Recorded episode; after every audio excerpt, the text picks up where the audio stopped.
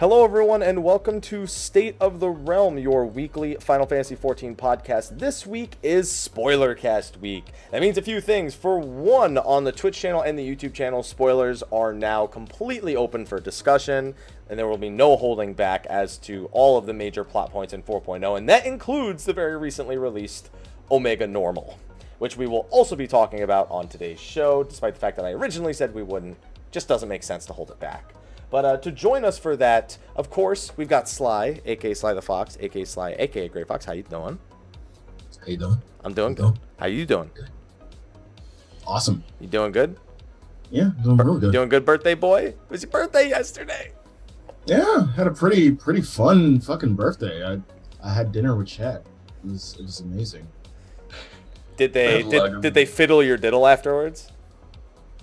You know, I, I tried I tried to give him the uh, persona Barry White. that. I was gonna say you better not say you tried to give him the diddle because that's that's that's not. I don't think that's allowed on Twitch.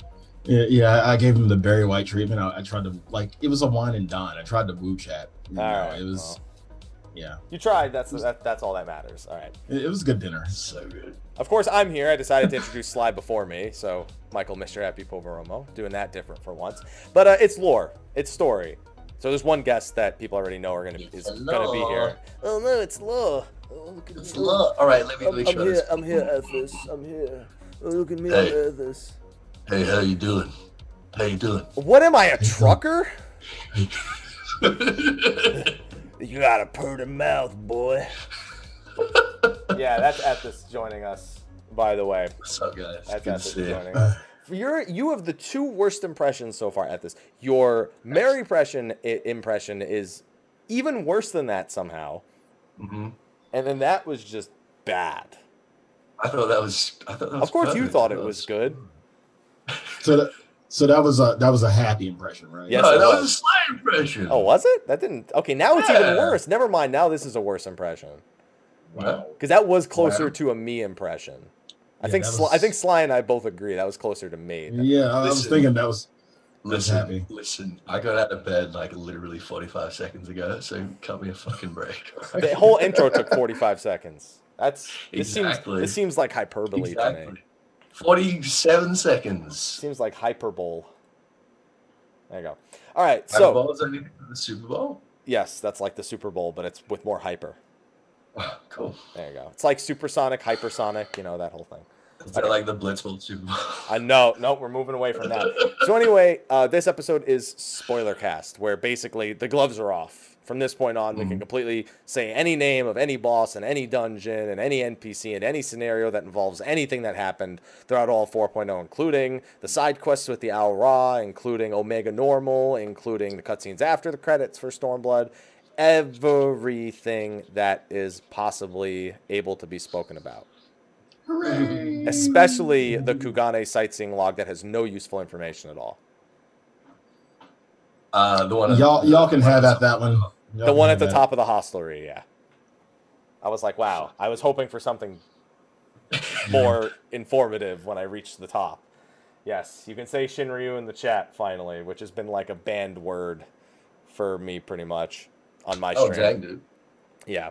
Because people are just like, hey, how'd you like the Shinryu fight? And I'd be like, timeout. Other people haven't seen it yet. Timeout. Oh, no. No, you can't say blitzball, chat. You still can't say blitzball. No. Stop it. All right. So let's do our best to handle this chronologically. I didn't bother trying to send Okay. I didn't bother trying to send notes because we never do it chronologically. We always start on one point and they'll go, "Well, this thing I want to say about this character if I just mention this quest from 7 levels All right. later first—so it's not even worth it. Well, it just gloves are off, so let's just start from the top and work our way towards Omega Normal, which is the most recent addition to the story. Does that sound good? Mhm. All right, Sounds good. fine. So first of all, this was so good. Story. this was so good. Ethis and I got to talk about it briefly on Saturday because we did a we did Mhm. another podcast with Drac for Elo Chat, Mhm. And we had some disagreeing points towards the end. But I think our our net agreement is that this story was just better in Mhm. almost all ways. Agreed. So, let's start with the very beginning, which is basically going to be us moving into Ala Mhigo and Raubahn and Pipin. As much as nobody wants to talk about Raubahn and Pipin, those are two of two pretty major story points right in Mhm. the beginning. Pipin more than Raubahn, I think. Yeah, definitely Pipin more than Raubahn. Yeah. But I was I was making the point the um the other day that uh, these were actually really good instances. It just sucks that they lasted seven minutes. It sucks that they lasted seven minutes. It sucks that they were quite so early. But I'm just really, really hoping that um, the the community backlash. I think it's pretty safe to call it a backlash. Mhm. Mhm. Um, I'm just hoping that that doesn't dissuade them from doing these kind of story-based single-player instances in future because they didn't do many of them. Um, in I don't think they did. Well, Heavensward, they had quite a few. They had the one where you had to protect the a couple of Heaven's. Well, like they had But two right in the beginning. They had the Sea of Clouds one where you have to protect uh, what's his Mhm. face from the Vanu Vanu. You have the one where you track down Mhm. Ice Heart. That's true. That's that's true. Actually, that's that's a good point. They they had they had a couple spread out. Um, but I mean, when when people talk about like big story points in Heavensward, They don't talk about those. I don't talk about those. They what they talk about is the Grand Melee. Yeah. And I feel like every single one of these was like on the level of the Grand Melee. Yes, especially the Nadam when we get to talk about that later. yeah, I can agree with Yeah. the, the So let's let's let's talk about what we were actually queuing up for Raubahn Savage because I think people might have like completely forgotten about Because yeah, they were just so focused on on it. What's what's the line Raubahn says that everyone knows by heart now? Something about Carteneau. Uh, sure I mean, I The chat will know in two seconds. We'll we'll know again. So we, we get there. We're following Lyse into the fringes and eventually into Rhalgr's Reach, where the resistance is set Mhm. up, and we're establishing a connection between the Eorzean Alliance and Ala Mhigo. We're trying to extend our our assistance to them to help retake Ala Mhigo. Very Mhm. quickly on, it becomes about um, trying to you know maintain a presence. You know, say, hey, we have a presence here, and and remind all the people that may not be you know so keen to resisting after what happened with Ilberd. And that's what leads us to Raubahn, because we decide to go visit our friend Grynewaht again, who is a It's like all my name days came at once. things look that grim was a good us. Grynewaht impression. Yeah, it was. Yeah. Things look grim for us after Carteneau. That's that's what Raubahn says, and then too many. Yeah. it's like all my name days. Um, so that's where we have our Raubahn instance is us taking uh, destroying a prototype weapon that Grynewaht is uh, is es- uh, escorting away, Mhm. and Mm. that Well, they're instance, taking it out for a test drive, basically. and and we happen to be and we happen Yeah, to it'd be we're like, all right, fine. we drove Let's up in a. Ferrari while they were in like a Toyota Camry, pretty much is how it ends up Yeah, working out. pretty much, pretty much. Um, and this again, you talked about how this was a pretty like all these instances were pretty big.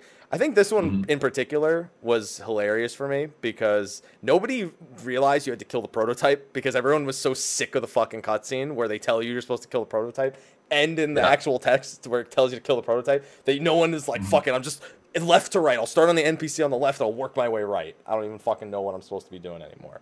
And then people were failing it. Oh my god. Yeah, I kind of figured out halfway through, like, oh, Oh no. oh, yeah, I'm supposed to hit the fucking prototype. Grynewaht will probably follow after that. So, yeah, it, yeah, I was, I was kind of tunnel visioned, basically from um, from having to spam it so many times to actually fucking get in and get in, and I'm like, okay, now what do I do? I didn't even You bother to read. froze. Like, oh, oh, what, what do I, oh.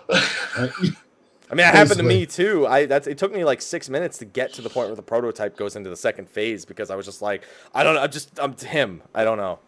And then finally, I started attacking the prototype. I was like, oh, I just needed to attack this thing. Mhm, Mhm. mhm. Feels bad, man. But uh, I'm glad to see. I, I didn't know that I wanted to see more of Grynewaht because of the way we were introduced to him back in in 3.5 or yeah 3.55. But uh, it was actually Yeah, pretty yeah. hilarious getting to enjoy him again Uh, as we I- through. I honestly expect, expected to see a lot more Grynewaht. Um, from our introduction to him, he kind of seemed like a um, like a side foil, so to speak. Not really, not really one that you would um, be too concerned about. But he it, he kind of had he kind of still kept that side foil kind of thing, even with Yotsuyu. Um, he was basically Yotsuyu's bitch until he got called back. Um, but yeah, like I, I was kind of glad that we got a lot more out of Grynewaht, even though I would have loved to learn a little bit more about Grynewaht. Maybe, maybe finding out, and we had this assumption, maybe find, finding out that he was related to in some way to Rasatan, mm-hmm. but uh, we didn't get enough context or information to even, you know, confirm that. So apparently, he was actually based on Pate. What like, from Mickey Mouse? Mickey Mouse. Pete. I mean, I could totally see that. He, in every way, every time he loses, he goes, and then he storms off pretty much. Yeah. I, I, I asked I asked some questions and, and apparently he was actually very heavily inspired by Pete. And as soon as I found that out, I was like, all right, I love him. Everything is forgiven, Grynewaht. Come come here. Until he becomes Bane later on. And then he's just like, Oh, you think darkness is your ally? All my name days have come at once. All my name days have come at once. that was perfect. And then he just loses his goddamn mind. But we deal, uh, but dealing with Grynewaht ends up actually having way more negative consequence than it does positive influence. Yeah. Well, I don't know. I think it was more that it had no consequence whatsoever. How so? Well, here's here's the thing. We we knew that um we knew that Zenos was going to go on the offensive. Like we could all see that coming from a mile away. Basically. Right, but but I think it like without without our intervention in that instance, I don't think it would have been as direct as it was. Like Zenos no, would have probably been a little less hands on than he was after. Well, I, I think I think it's more the case that like he handed that victory to us, mm-hmm. and his plan. I mean, they, they were talking about there was there was a point early on where they were talking about what he did in Doma to to mm-hmm. sort of lure the the rebels in. He said, "Oh yeah," and he made it seem like they were retreating, and then suddenly, you know, they were everywhere, and we were like, you know, deep within en- enemy territory, and he like, you know, came came to the fore himself and just slaughtered everyone. He did exactly the same thing to us. He lured us into uh, Gyr Abania because Daddy wasn't gonna let him invade Eorzea proper for whatever reason. So he so he said, All right, well, if I want to slaughter some people, I need to bring them into Gyr Abania. Um, so he lured us in. He he fed us a couple of, you know, trivial victories and let us set up at Rhalgr's Reach. And he knew damn well where we were. Um, and then brought the hammer down. And that's that's obviously what we were queuing for with Pipin. And I mean, we can see it coming from a mile away, surely. Yeah. Well, especially after the trailer. But uh, the other thing they do the before thing, we get to Pipin, though, is they establish uh, Fordola over in mm-hmm. the peaks, which didn't have her mm-hmm. own instance like they did for Heavensward, where they had, you know, Sea of Clouds and the other one. But that's true. But we do get to see her first interaction, her and the Skulls interaction with actual Ala Mhigans who don't necessarily agree with the occupation. And mm-hmm. again, immediately you see Ala Mhigans want nothing to do with her, and the Garleans mm-hmm. want nothing to do with her. So she's just under mm-hmm. this constant struggle where she just mm-hmm. wants somebody to accept her. And it, I feel like it comes down to the first person who would have accepted her, she probably would have sided with. But because she was raised in Garlean Ala Mhigo, that's who she had. Well, her unit was established by Gaius. Yeah because because Gaius is um, unique among all the the Garlean legatuses that we've met, in that he he sees the value in uh, the people that serve under him, and he promotes them like regardless of their race, basically. So he set up this um, uh, this group. He set up these opportunities, let's say, for some Ala Mhigan natives, which they seized, um, and they sort of were made to feel like they were making progress towards citizenship, towards you know proving themselves to their imperial taskmasters, and uh, and in that sense, gaining some kind of you know freedom through uh, uh, respect and and through uh, proof of their worth. Um, but as soon as Gaius was off the scene, that presence was not there anymore and they had they were like you know back to ground zero and so she she has this she has this rank she has this position but as far as the other Garlean officers are concerned, she only has that because Gaius was you, you know had this weird sort of nostalgic bent, and she has to sort of you know prove herself over and over to absolutely everyone. Um, so she's already been given that opportunity. That's the thing. It's not, it's not a case of her siding with the first person that gives her that opportunity. She's already been given that. And the person that gave that to her is now dead. Yeah. Um, so she's already committed, basically. Yeah, and that's that's the important thing to establish that she is already committed because it plays into her relationship with Zenos yae Galvus and the rest Mhm. of the Garleans as we as we go through and watch her interactions with the various factions. To me, Mhm. as I predicted for myself, she was the most interesting character for me. I, I said going in based on her in between allegiance kind of scenario that I thought she would be the most interesting character to follow. For me, she did end Yeah. up being the most interesting. Yeah, she was the most complicated of the antagonists for sure.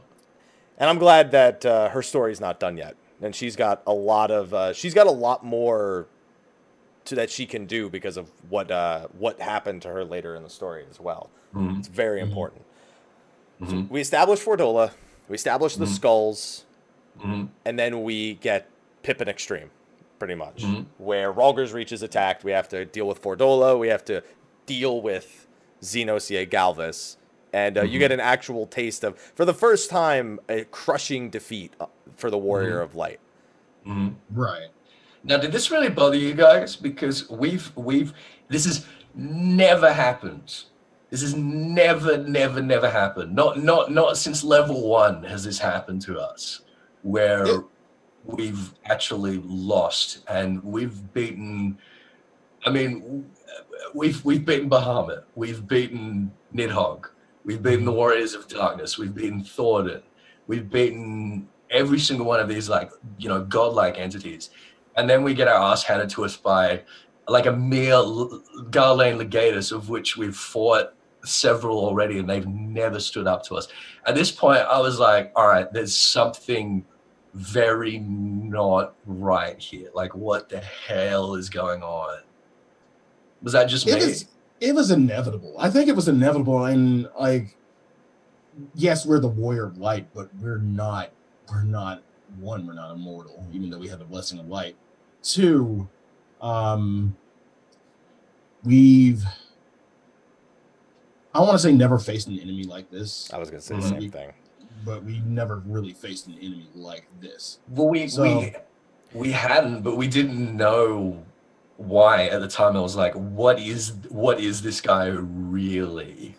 Yeah, All all I knew there was definitely something up because we have fought enemies, you know, the the, the, the on on like an appearance level, we fought Mm-hmm. other imperial legatuses that have spent their whole lives, you know, in the theater of war.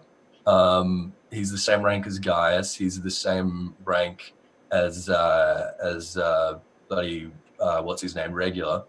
Mhm. Uh, and there's no reason why it should have been any different. So at this point, I was like, "What the hell is But from a story on?" from a story standpoint, you really think it's okay for us No, no, no, as the from a warrior story light? standpoint, it had to happen. Yeah. It absolutely that's had what I'm happen. saying. Like we But it was bothering me for for the like the whole way through the story. I was like, "What the fuck is this guy?" Yeah, it, I'm kind of glad. I'm honestly glad it happened. It kind of Yeah, puts a dent in the it made hole. We're the warrior of light. We can do anything. We can fucking Mhm. kick anybody's ass. No, you Mhm. can't. No, you can't. There's gonna be somebody. There's always gonna be somebody payoff's bigger. So fucking good.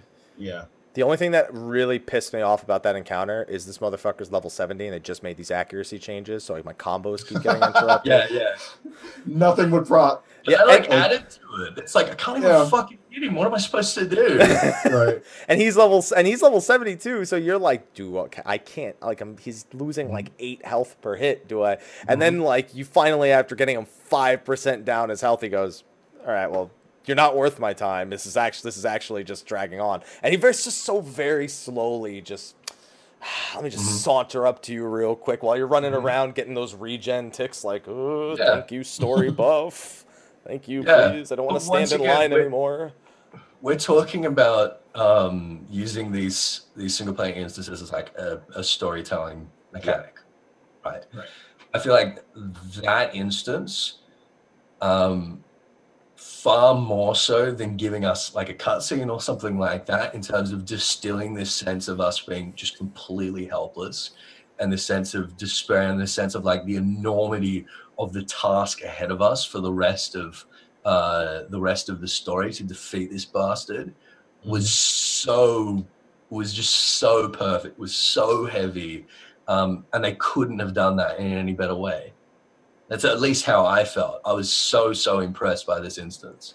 It also eventually lets us understand our growth better when we eventually face him further on and we're doing better, but it's we're not all the way there. We just kind of get to see more depths to his power. hmm and then eventually it all culminates into the final instance. But uh, we'll get Mhm. to that when we get to it.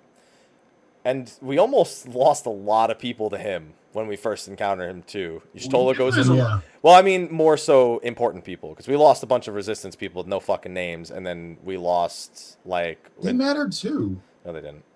Fuck- we lost well, one. fuck. We lost one major leader, and the guy looks too much Mhm. like Hildibrand for me to take him that seriously. well i mean he's been in the game he's, Yeah. he's he's been around since oh. 2.0 Yeah, I know. I remember which NPC that is. But he didn't Um, losing him didn't have I was just like, damn, that guy got fucked up. Yeah, I, I felt I he I always had a soft spot for the Ala Mhigans around Quarrymill because they had such a rough time Mhm. having the green wrath on them constantly, and then having to rescue that guy Galien who'd sort of been injured and had gone wandered off in the forest to die basically because he didn't want to be a burden, and then he ended up becoming the the false griffin, and uh, apparently dying on Baelsar's wall, and uh, yeah, I, I I got quite attached to that character. I, I Um, couldn't get attached to to what is it, Melf Mefred? Mefred? Remember? Zephyr, yeah. I couldn't get Yeah, we didn't know him long enough to get attached. We knew yeah. him long enough. We just didn't know him enough. but I we feel. knew M'naago a little bit longer. not much so longer. But uh, I, I liked her character more from what I interacted with her. She was she Mhm. was less reckless fight them because they're fighting us, and more like preserve the resistance, kind of preserve and Mhm. persevere, which uh, Mhm. is an attitude. I, which is why I eventually came to like her more than the remaining leader, who is also critically wounded but not dead at this point Mhm. as well. Mhm. And then Y'shtola went into critical care, and then eventually Can we talk Cryo about gets the captured. Noise, the noise that that blade going through her made Yeah. Yeah. awful. Ugh. And then she just collapses, just like, oh. Yeah. I was like, she's fucking dead. No, I knew she wasn't. She's fucking poster child for 14. There's zero, was zero chance of her dying there, but But she, but the thing is, she hasn't been recently. Like they've been. no, she still pushing- is in Japan. She I still know, I know is. she still. I know she still is, but there was definitely a moment where I was like, "Oh fuck, she's fucking dead."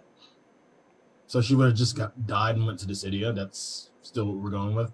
I mean, so all, that's where all the I villains mean, go. half of the half of the cast of the city are, are characters that died. Like, I don't have, I don't fucking have a problem with that. Yeah. Yeah, no, but she's she's way too important to the branding over there for her to actually go. At some point, maybe, fair, I'm but glad not she yet. did. Yeah. She's got plot armor. That's about it. Well, except that fucking Zenos literally cut that armor in half. He's like, "Oh, this fucking Yeah. shield you've been using in all these cutscenes." yeah, I don't think so. No, this is like plot armor. That would not save you. Nice impression, by the way. Thank you. So we get through this, and now Ala Mhigo Resistance is pretty fucked. They need time to rebuild. They need time to inspire. They need time to rebuild. And there's really not much we could do for them unless we give them some time. hmm So we're like, Mhm. well then, How uh, do we give them time? let's go to Doma. let's go. Uh, well, we were in the, the the Rising Stones, and we ran into yeah, we ran into Mhm. them and expressed interest in returning or going over to Doma to uh, join our friends and check out the resistance on that end. Do a, a war at two fronts, which was the idea, which was kind of Yeah. weird because we didn't attack at the same time.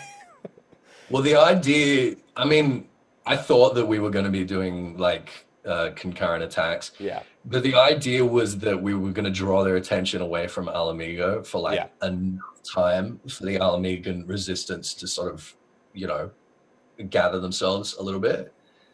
And that went off a little too perfectly. I felt like had you know Zenos just send a small garrison or anybody Well, uh, back to it, was, it all went to that- Zenos' that's plan. true. Yeah, Exactly, that's the thing, and uh, this this is probably a good time to talk about the characters in us actually. But but so much of the the pacing and so much of the like the actual like possibility of the plot going the way that it did relies on Zenos's character. Because if there had been another Legatus there that was more like, you know, by the letter, you're right. They would have just fucking stormed uh, straight into the fringes and just wiped out everyone hanging around at Castrum Oriens.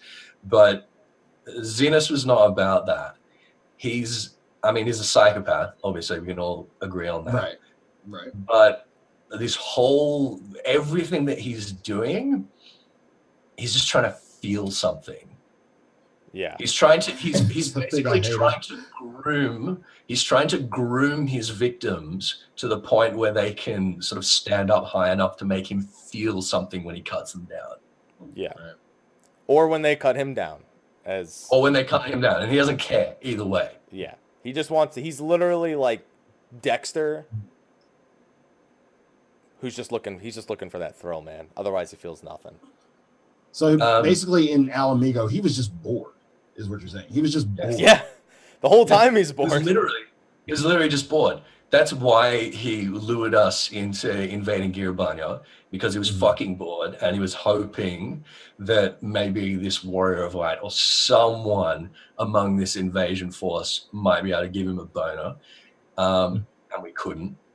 Uh, but he saw that there was some potential in us. So he was like, you know what? If this guy suffers a bit more, maybe that was that was that was what he was about every single time he encountered us. He was like he was like these guys are all pathetic.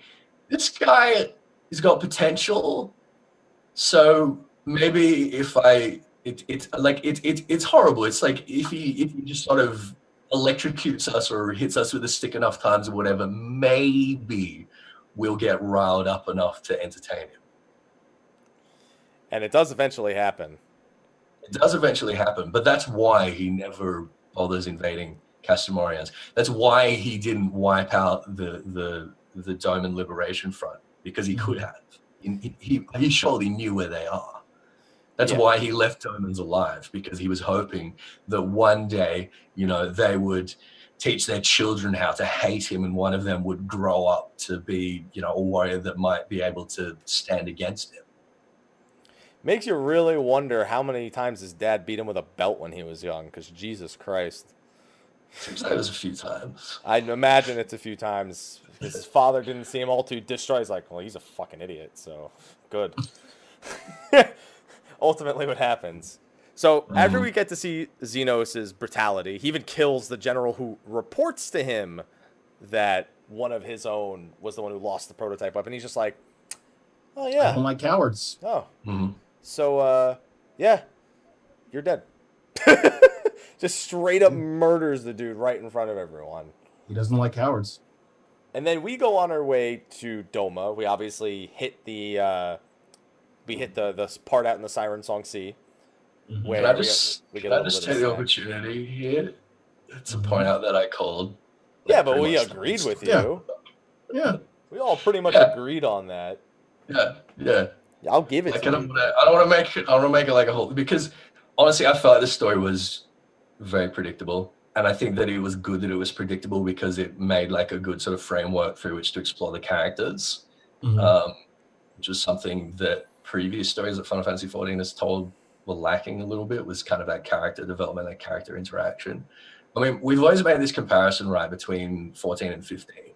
That 14 has got like the awesome, like, you know, big picture stuff, you know, awesome world, awesome lore, awesome history, but the character interactions are really weak. Whereas Final Fantasy 15 seems to be the exact opposite. Well, I think Stormblood is the point where 14 proves that they can do like really, really good dialogue, really, really uh, good character interaction and character development, and this sort of predictable narrative, which it mostly was quite a predictable narrative. Yeah. Like I said, provide a really, really nice framework for those interactions. Um, so yeah, Siren Siren Song C, Carvallain. That was that was an awesome little. I, I really like that we finally gotten like a really hard acknowledgement about Carvallain's uh, past as the heir of Durendaire that we do literally just freaking blackmail him. Yeah, pretty much. It's so good because he's a great character. Yeah, we didn't we didn't get to uh, explore it too much, but it, we at least got the acknowledgement Mhm. to some degree. Right. Um, so we finish Siren Song Sea, we get to Kugane, and for about a level or so, it's about learning the politics of Kugane. You know, the uh, not allowed to fight in the city hall kind of thing, and you know, Mhm. having to deal with the uh, what's the unit called? The Kasi. Oh, the Sekiseigumi? Yeah, Yeah, Seki- yeah, yeah, because they're yeah. they're they're this version of the Shinsengumi, and I thought that was like, amazing when I first saw it. I'm like, wait, Yeah, that's the fucking. Shinsengumi. Yeah. Like- you can look forward to a video. Hashtag plug. Um, yeah, that was really cool. What what I thought was um was really fun was the fact that the East Aldenard Trading Company was already there, and they've been there for a while. Yeah. Um, so uh, to explain for people that might have like skimmed over it, the East Aldenard Trading Company is the Eorzean equivalent of the real world East India Trading Company, basically. Um, it's Lolorito's business. It deals in worldwide export and import.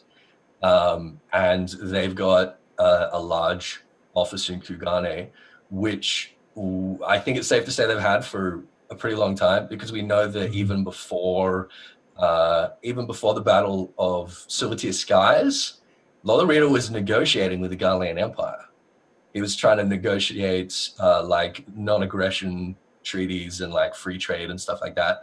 And I can't help but imagine, given that the company offices and the Garlean consulate are on the same freaking street, I can't. Im- I can't help but imagine that those negotiations were happening in Kugane. It has Which is. Like Really? ongoing, like ongoing, like right No, now. no, no. No. I mean, I mean, like back then, we're talking like Okay. twenty Lolorito was was already invested in Kugane and and playing this sort of, uh, you know, this political game there, and it seems that Kugane is like the world's sort of I, I I don't know how you describe it. Maybe the world's like Singapore or Hong Kong or um, something like that. I guess. What I like the idea of is that basically, if, if we had lost to the Garleans and they had invaded us, would have been like, all right, All right. I've all right. Hey, hey, hey, Bill, how's the wife and kids? You doing all right? I saw, 'em la- I saw I saw you last Saturday, right? Well, I mean, you guys run the shit now, so That's why. That's why we were we were wondering. We were asking. Um, oh, what's the name of his rep over there? I can't remember the guy's name. Hancock. Blonde Hancock. Yeah, yeah, yeah. Hancock. That's right. How Um, could you blonde, forget uh, Hancock? He, yeah, I don't. I don't know. Dude. He's he's the all Sorry. he's all the comedy, Sweet man. He's great. He's really good. Um, yeah. So we were wondering, like, okay, well, why is Lottery interested in helping us? Then, what could he possibly want from that?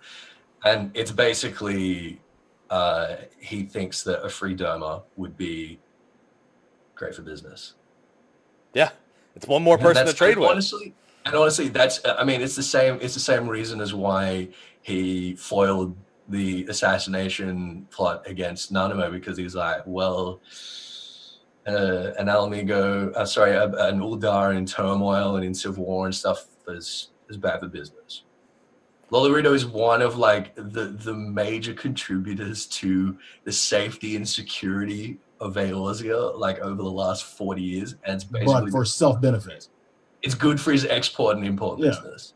It's like if I can export and import to Doma without having to do it through the Garleans, then fucking great. So if there's a chance that you can free them and make that happen, then yeah, I'll support you under the table. and he does a pretty good job at. it. And they don't trust him at all. They don't, they don't trust Hancock. They don't trust Lolorito. They don't Nope. trust. They don't actually trust pretty much anything in Kugane because they don't know anything about how Kugane operates.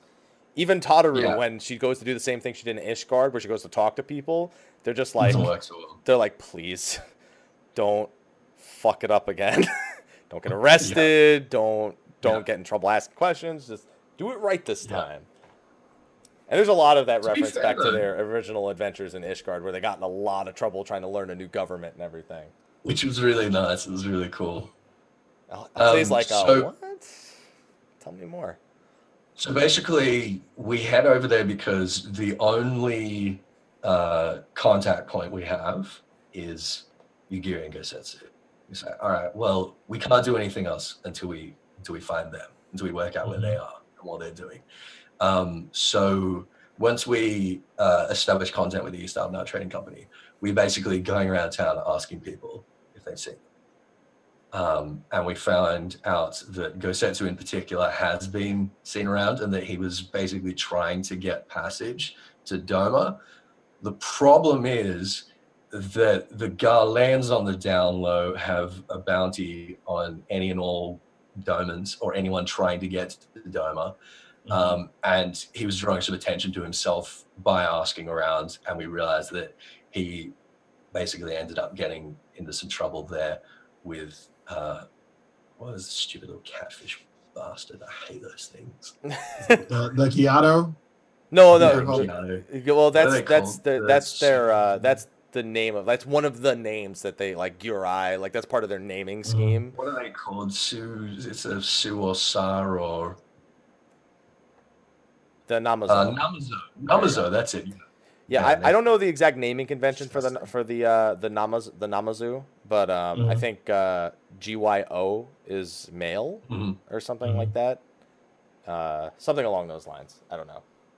Yeah, it seems like there's there's like GYO, GYA. I'm not sure about that, but basically he's uh, he's been selling people to the Imperials who are trying to get access. And he gets fucking Um, booted by Elise. Straight yeah. up booted. Yeah, he gets fucking drop kicked, and that was amazing. So um, basically, we find out that the Garleans tried to take Gosetsu, and that caused a big stir, and that there's any fighting at all anywhere in Kugane for any reason, the Sekisei Gumi either arrest you or just fucking execute you on the spot. Yeah. It's more like, oh shit, the Sekisei Gumi have got Gosetsu. Oh no, we're gonna have to work. Oh no, we're gonna have to bribe someone, and then we find out that he's just like made friends with them. It's- Yeah. And basically, he what he he fought. Um, he made a bet that if he fought ten matches and won, Wasn't it a hundred? Was it ten or was it a hundred? I think it was 10. ten, in a row. It, It was yeah, 10. it was 10, ten in a right. row. And if he fought and won, he would get released. And That I'm was all awesome. I thought that was pretty baller. and I and also the second Sagumi ended up respecting him in the end because they were like, uh, Yeah. it- despite the circumstances, it was a pleasure to watch your swordmanship. Mhm. Yeah. So they almost like obviously they still have to up. They're still like, don't fuck up again, but like you're cool, all right. Mhm. Uh, yeah, and so that was that was really cool. Um, and then Gosetsu told us that Yugiri had basically gone on ahead and found her own way there. I mean, we can swim. Why can't she? right. It may take like nine minutes to get across the zone, but It's a long way to swim. yeah. It's when you were going really through the long. Ruby Sea, did you ever like pick up a quest and then you're like, all right, I'll do this as soon as I get like the next main story quest done, and then you Mhm. find yourself halfway across Yeah. the fucking map. You're Nope. like, that was an ether current quest. No, I gotta go all the way back. Yeah, I've I done was that. more I think I "I'll did that do once. this As soon Yeah. as I can fucking fly. um, Uh. yeah, so we made uh, um, Soroban. Soroban. Yeah, Soroban. The first of the Kojin that we meet. And he's and great. He, he's very uncomplicated. We're like, why are you helping us? And he's like, because I want to trade. trade. I want to trade with the Aeolosians. I want to trade wants to trade the with anybody. Trade. Nobody will trade with with his tribe of the Kojin because of their affiliation to the Garleans. The Red Uh, Kojin's affiliation yeah, is, is, yeah, the is, Blue, Kojin the blue Kojin are is ruining Yeah, yeah. the, the reputation of the Blue Kojin. Yeah, and and we take him to see uh, Hancock, and Hancock's like, yeah, fuck, we'll trade with anyone, whatever. We don't need to. We don't need to do a background check. That's fine. Um, so Soroban takes us to the Ruby Sea. Yeah. Where we Where- with the Confederacy. Yeah, where Gosetsu fucking hands himself into steppies. hands himself into Yotsuyu and almost causes a bit more trouble, but we eventually we eventually overcome those issues with the Confederacy. And this is where we get introduced to Yotsuyu as we go around the different islands and we we explore sort of what our options are for uh, for dealing with the Kojin in the area who act as mercenaries for the Garleans and allowing the Confederacy. This is actually the first nation in a sense, not really a nation, Mhm. but an organization that we take back from the Garleans, and that's the Ruby Sea is completely free to the Confederacy after our implications there of dealing with the Red Kojin and the Garleans that are on that front. Basically, uh, I thought like pretty much the Confederacy Confederacy are going through the same struggles as the Ala Mhigans. It's just they're a little bit more. Their hands are less tied than the Ala Mhigans. Like they they were free to do what they want, but they were still limited by Garlean It's just a occupation. blockade, really. Yeah, yeah, that's all it was. And Because the Garleans And- wouldn't recognize the Confederacy's uh, law for crossing Yeah, the Ruby and they're not letting anyone else pass through. Yeah, and so when we kind of call it what it was, liberated the Confederacy, it it Mm. actually felt a little bit the same as in the future when we do for Ala Mhigo. Hmm, that's interesting. The, the, the Confederacy was uh, a very interesting group to me because when I first encountered them uh, on the Mhm. media tour, I was like, all right, it looks like this is like a new organization that's been set up for people that have like, you know, fled Dome or whatever that are just like trying to survive out in the Ruby Sea. And uh, I didn't realize that they've actually been around for a very, very long time Right. uh, probably like a thousand years. Um, and uh, they're they're kind of like what Limsa Lominsa was like in the early days. They're just kind of a loose collection of pirates with a sort of Right. un, unwritten kind of code of ethics, basically. But they never got around to like building a city or anything. So yeah. The, kind of the, the strange. sea was their city to them, pretty much. well, yeah, Well, they've got, they've got these little settlements around. But I mean, the yeah, that's what I was gonna say. Yeah. is right is that they, they seem to have been around for basically at least as long as Limsa Lominsa has. They've got no city, they've got no fleets, they've just got a, a couple of little fishing boats. Um, and they, they ah, I just, they suck, all right? They're not- They're, they're, not, they're not all that great. Not very good pirates. They, they, they could learn an awful lot from Merlwyb. And I'm really, really excited for a future patch where Mhm. Limsa builds them a fleet because they need it. And the big thing with them is also um, they kind of just existed because nobody ever tried to make them not exist. Like they Mhm. just one day said, "Well, this belongs to us, and if Mhm. you want to go across, you need us." have to pay. So But even in even with their interaction with the Garleans, the Garleans basically said, "You exist because we kind of allow you to exist." yeah, Because they're not a threat. they're not a threat. we- They're such a small unit. There's literally Mhm. nothing they can do. They're not. There's nothing to conquer. They can't Right. encroach on Kugane for any Yeah. for any sort of reason, and that may be seen as an aggressive move towards Hinga- the Hingashi region. Mhm. um, which wouldn't work because then they'd be at war with pretty much any nation they had trade things with, like Thavnair, the like over in Kugane, and we know they have a, a a a trading a trading uh, what's the word I'm looking for treaty with Thavnair and Mhm. some of the other nations. That that's it. There's that's gone if they ever encroach Kugane. And honestly, after seeing the Sekiseigumi fight, even I don't even know if the Garleans could really deal with that because the Sekiseigumi were way more threatening than any Garlean ever was in any cutscene other than Zenos for me.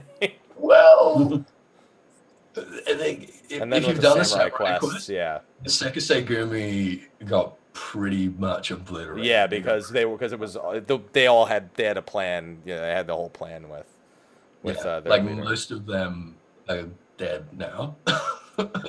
most, most. most. Don't forget about Kugane Castle, also. So the Garleans are not interested in conquering those you know, pitiful little islands in the Ruby Sea.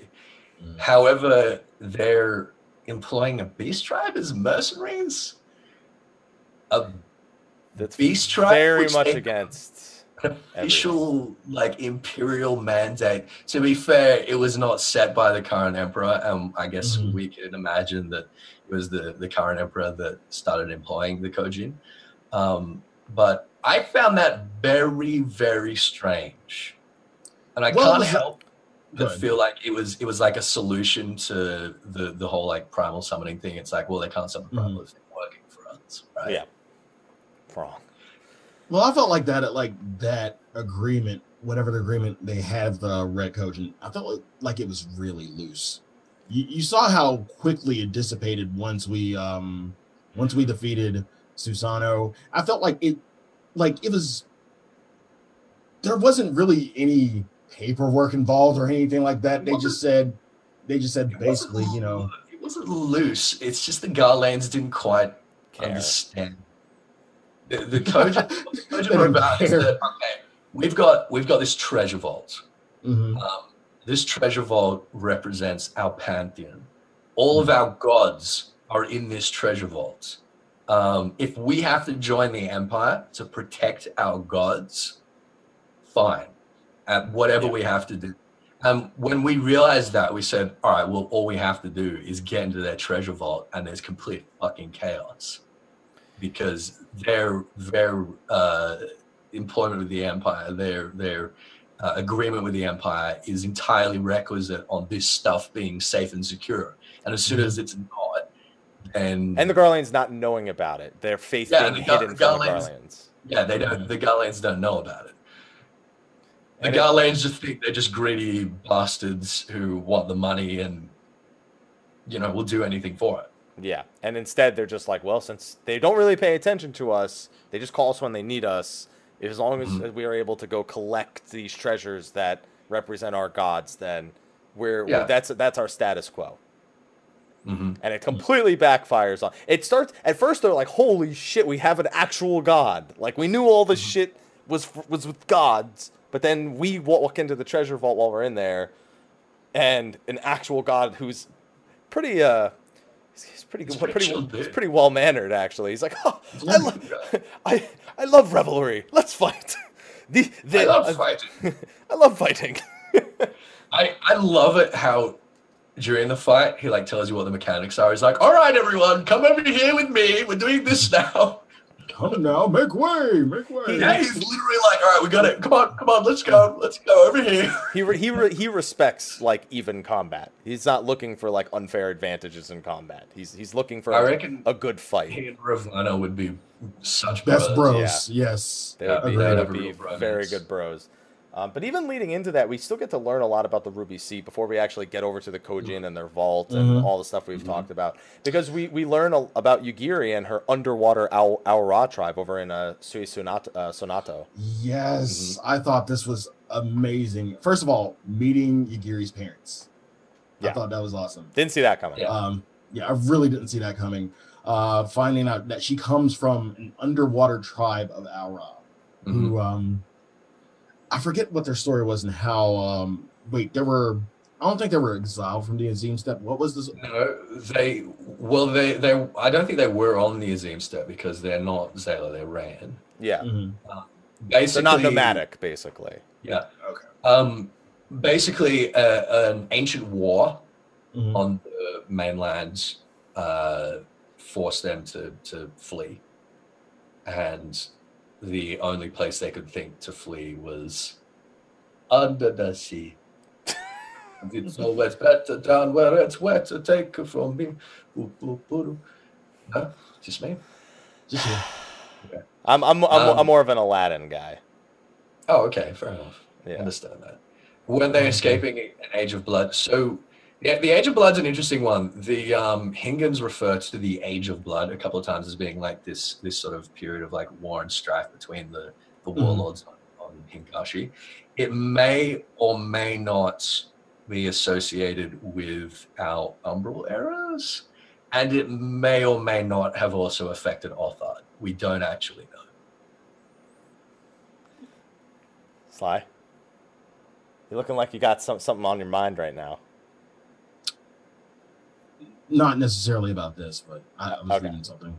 All right. Yeah, because I could see you. I, I know the focus face. Yeah. I, I know it when when there's like you really Yeah. want to say something. I was thinking of this don't. in regards to um, the Ruby Princess, Mhm. uh, which we which we um, I hope you did.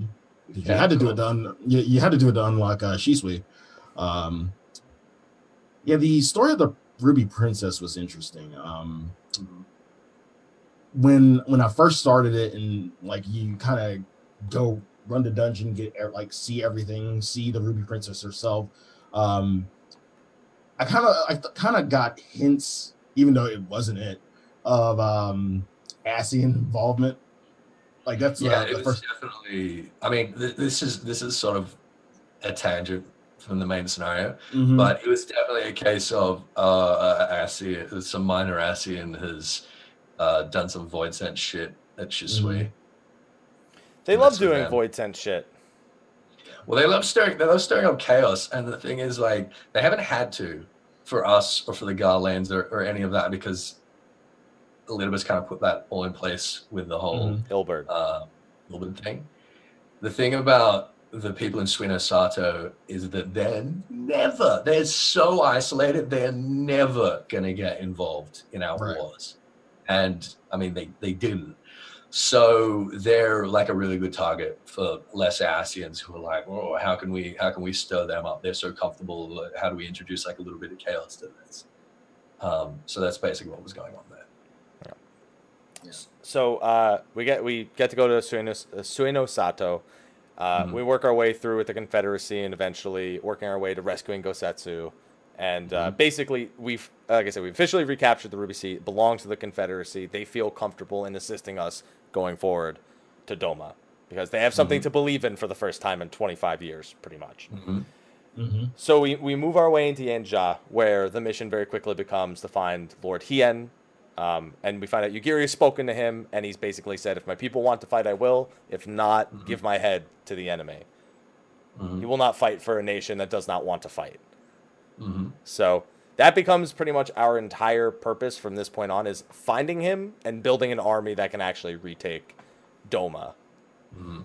And uh, there's a lot of very personal points here. It's hard to it's it's easy to nail them down individually between when we find Hien to his relation with Gosetsu and Yugiri and there's a lot of individual points that if we try to hit them all, we'll kind of be here all day.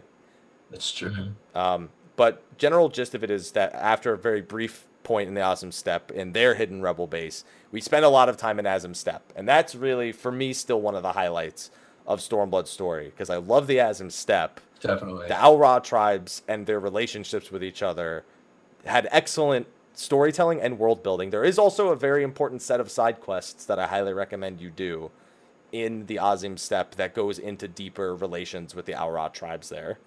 Well, this is Yes. like all of the side quests in there. Really But there's one there's Yeah. one in particular What's that the one- cha- what's the one you're- Which tribe? the Which one the one for the ether current quest as you Uh-huh. continue that uh, you continue the quest that unlock after that you'll get You're into gonna have to remind me which one that is. Yeah. 'cause I've all of Ah, them what's the name of the house in the north that it takes you to i can't remember right now House too many Lords. things going on there's an empty house that's that's not used for anything other than a quest and the implications of that it has in the side story quest is uh Mhm.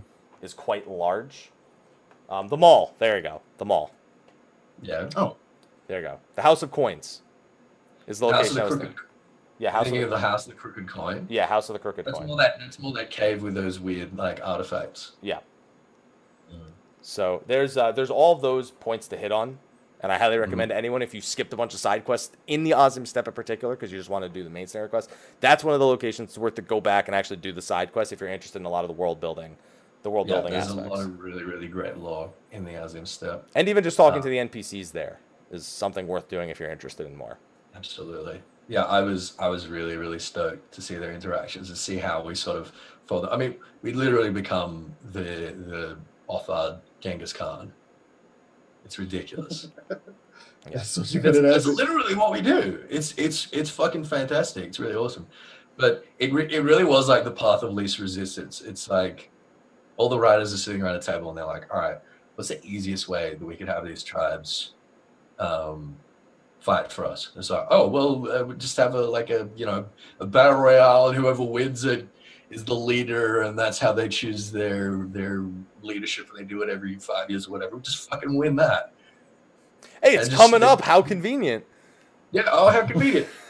um, but I, I really love because with all the other groups, it's like, all right, we've got to, we got to sort of convince them that you know that we're worth investing in, and they're going to get something out of it. That we, we got to sort of lift them out of their, you know, their despair and their depression or whatever.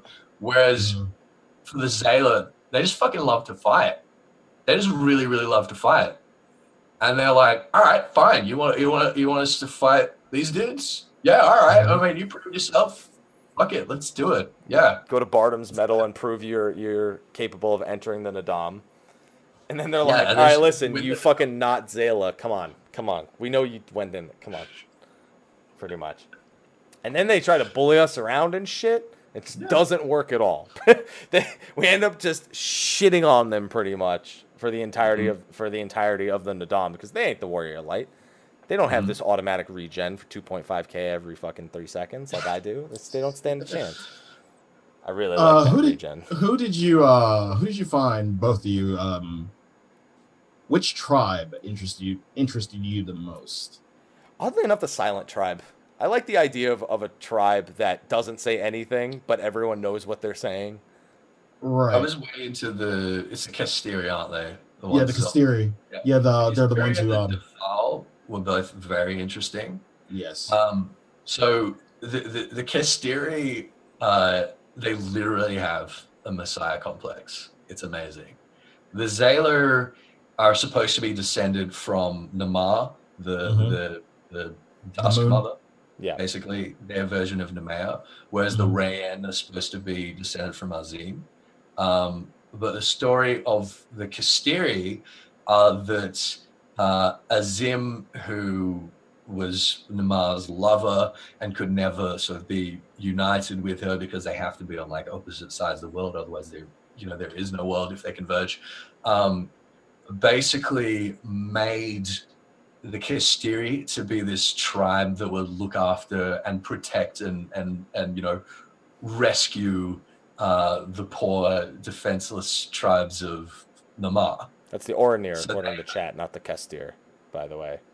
Oh, the Oronir. Sorry, sorry. I, I apologize. We're talking about the Oronir, not the Kestir.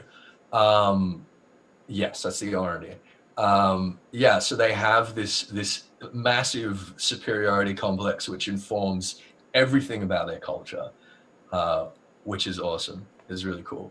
And then we got the Dal that believe in reincarnation, but they also believe that only the most powerful warriors get reincarnated. And that was really, really interesting to me because it immediately made me think of the echo and the fact that we know that a person who has the echo can sort of persist between different bodies and stuff like that. And it's like maybe somewhere in their past they had a dude that had the echo and then died and then came to inhabit like another body. Well, it, well, if you um, well, there was the one quest you did for the Dotharl that kind of made you think about the naming, well, the naming of the Dotharl, and um, because there was the, uh, I think he was something of seven swords, and you go Yeah. along with him, and he finds out like he's shit with a sword, but Mhm. really fucking OP with his hands, Mhm. and you have to go to another tribe to kind of dissect and find out that maybe they just Maybe they, they got up. it wrong. Yeah, Yeah. maybe they fucked up.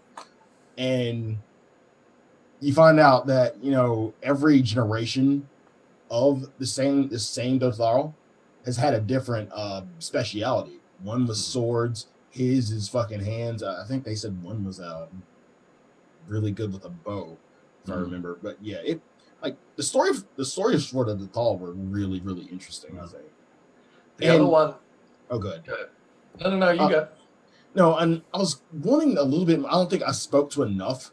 I can't remember what the the name of the uh the tribe in the cave is. I think were they the ones who poured the uh Sam for the um not the On not the Dom. Yeah. Yeah. So I can't I can't remember their name, but basically they believe that they used to be really really greedy and that they caused some kind of calamitous event which may or may not have been a calamity um, and that they had to punish themselves for it basically Mm. Yeah. and then they had to spend like the rest of their existence denying themselves and punishing themselves for it. The other one that was really interesting is that the the mole, so the ones that we were fighting for, Mhm. um, they did not worship Nhaama and Azim. They worshipped little Kami, which they thought were like in the land and around the place. And they had uh, basically this sort of wise woman who was the interpreter of the will of these Kami and instantly was like, all right, she's a fucking Padjal. Like she's doing the same shit as the Padjali are doing. These guys are worshipping elementals. In a sense, yeah. Yeah. I really, I really think that's like that's probably what's going on there, and I, I wonder if that's going to lead somewhere. Um, I don't know, maybe maybe it did in one of the Disciple of Magic quests if people have done them, um, but uh, I thought that was really interesting too. But anyway, the, the point is, Azim Steppe was awesome. Go and do some Xaela side quests. Uh, we won their battle royale and became their Hagen, you know, their their their grand leader, their Genghis Khan, effectively. And we said, "Hey, you guys like to fight? Let's go fight some Garleans." And they were like, Sure. "All right, all right, fuck you." I mean, you're right. We do love to fight. Let's do it, YOLO. Yeah. So the, the, the oh, they're like, "No, no, no, we, no, no YOLO. and- No, we could, we could you're good." Real, real quick. Also, shout out to the like the ten part fate for the for the banner they have to do over in the uh, the north side of the map. I found Oh, I, yeah. I, I zoned in on the tenth part and just did that. So it's a really long fate chain. Like I think it's the longest fate chain in the game if you try to do it Yeah, from beginning to end. Yeah, I Uh, didn't do it. But all this time, we've been getting between the Ruby Sea, between our short trips into Yanjon, the Azim Steppe, as we encroach on Domo, we've been seeing Yatsu's character evolve this whole time. We we Uh-huh. mentioned her when we started getting into the Ruby Sea context, but we then we kind of skipped over, and we see how there just a lot of batshit crazy people that we're dealing with right now. she Yeah, she much. and Zenos pretty much see eye to eye on one thing. They pretty much just want to feel things they're pretty much on the exact same level. She she feels something when a Doman dies. She doesn't feel anything. There's like, a Kojin reason dies. for that. Yeah, but they, There's a they- reason for but that. that's still the, their core aspect of both of them is they want to Mhm. feel something. They feel empty inside from whatever life experience they had. Her life experiences, we get a very detailed, you know, chronological Oh, yeah. series of events of what happened to her. hmm Whereas with And I Zenos, we don't know what Daddy Dearest did. Yeah, and I kind of felt like we got a little bit more for Yatsu than we did uh, for for Dola. That's why I kind of felt like I understood Yatsu a little bit better, even though with context you can kind of see what Fordola went through because it's shit. It's all around her. Yatsu was a little more, and I'm kind of glad that that um Yeah, she was us- sold into prostitution. Sold into Mhm. prostitution, forced to marry for great wealth, and then eventually g- uh, made her Yes. own way as a as a dome as a spy for the Garleans and Doma. Yeah, but I mean, I mean, I, I, I, I hate to, I hate to say it, but like that's, that's it. As in, that's all. That's all her development, Sly. What, what she became mhm. was in. no- I mean, it, uh, you could, you could understand. You were like, all right, so that's the way that she is, but in no way did that like justify the Oh extent. no, no, she's a fucking terrible person. Like, Yeah, I'm not, I mean- I mean, I mean, like, I mean, like, what happened to her should not produce that in like Right. any any normal human being. Like, there's something fundamentally fucked up about her. Yeah, so much so to the point where she has a boy shoot another man, then tells him to shoot his parents, and then shoots him Mhm. when he tries to shoot her, and then has him shot when he tries to shoot her. And she's just the whole time like, oh, that's exactly what I wanted. Because I've I've been hearing a lot of people trying to explain Yotsu like, oh well, she's just trying to survive, and she's doing what she has to do to survive because like she, No. she grew up on no, the it's streets. not and even shit. that simple. No, no, no, no. It's got nothing to do with survival for her. She just wants to get off. that plus okay that combined with her history if you went through the same shit that you like she went through family wise i mean not saying you personally but Mm. you went through the same shit she went through family lives family wise she, she like anyone would fucking hate their own people like they as badly as she got treated by her own people and and people a lot of people are going to draw the comparison with from her to fordola Uh, like pretty much along the same lines, but a little bit different. I feel like for Dola, for Dola had her reasons too. She did it for Ala Mhigo. Even though she, only did it for herself. Yo- yeah, she only did it. She only did it her. for Yotsu, herself, there was right? no higher calling. There's Right. absolutely no higher calling. Right. That's the difference between her and Fordola. Is that Fordola has some some sort of code. Like she feels like it's all for something. Yeah, Whereas Yotsu is just completely nihilistic. She's just a psychopath. Yeah, for me, it's like yeah, I get like her mother died and her aunt sold her into prostitution. That's not Mhm. all of Doma. That's her fucked up aunt and, the fa- and the family she had around That's not. her. That's not. All right. Let's commit but she's been through the underbelly of fucking Doma. She's seen the worst. She's been under And the I dick think- too, but that doesn't mean anything. yeah, but she's not. She's she I'm can't done be with you. the only one in Happy I'm Burma done with you. like garbage. I'm It's so like if that was a cultural thing, if that was a cultural thing in Mhm. Toma, that was like a cultural problem. She can't be the only one that went through that. And yet she's the one that sold out the resistance and sold out her king and Mhm. Uh, like I say, there's nothing there's nothing in the game for her except for herself and her own pleasure. Right. Yeah. And what ultimately it will culminate to is what happens at the very end of Doma, where she almost goes from completely psychotic to feeling like a person for about two fucking seconds, which gets really strange in the time that we see her. But also, Grynewaht's been assigned to her bitch for his fuck ups back in Gyr Abania, or his fuck Mhm. up, which is the Raubahn extreme. And he is Uh-huh. still obsessed with defeating us. So he even interrupts the Naadam right after we've won. Right after we've allied with all these people, he's like, all right, perfect time for me to get my ass kicked. Yeah, best fucking time. Well, to be fair, to be fair, he he probably came in and was like, "Oh, look, they're fighting. Here's a really good opportunity to kind of get in there." And like we we just managed, like our timing was fucking perfect. yeah. Yeah. I feel like he was so he was so close to like catching us with our pants down. But never, because Pete can never have his way. It's true. And at this point, he's he's failed so many times that the only redeeming factor they find for him is to is to send him to Garlean scientists to turn him mm-hmm. into basically a mindless machine of death with like all these additional gadgets and and whatnot. Well, his value is that he's so he's so hungry. Yeah.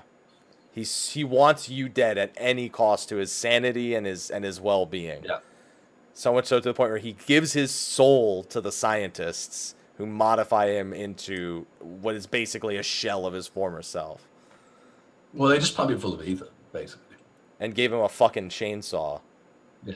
They just do the pain on him. They Like- just pump him full of ether.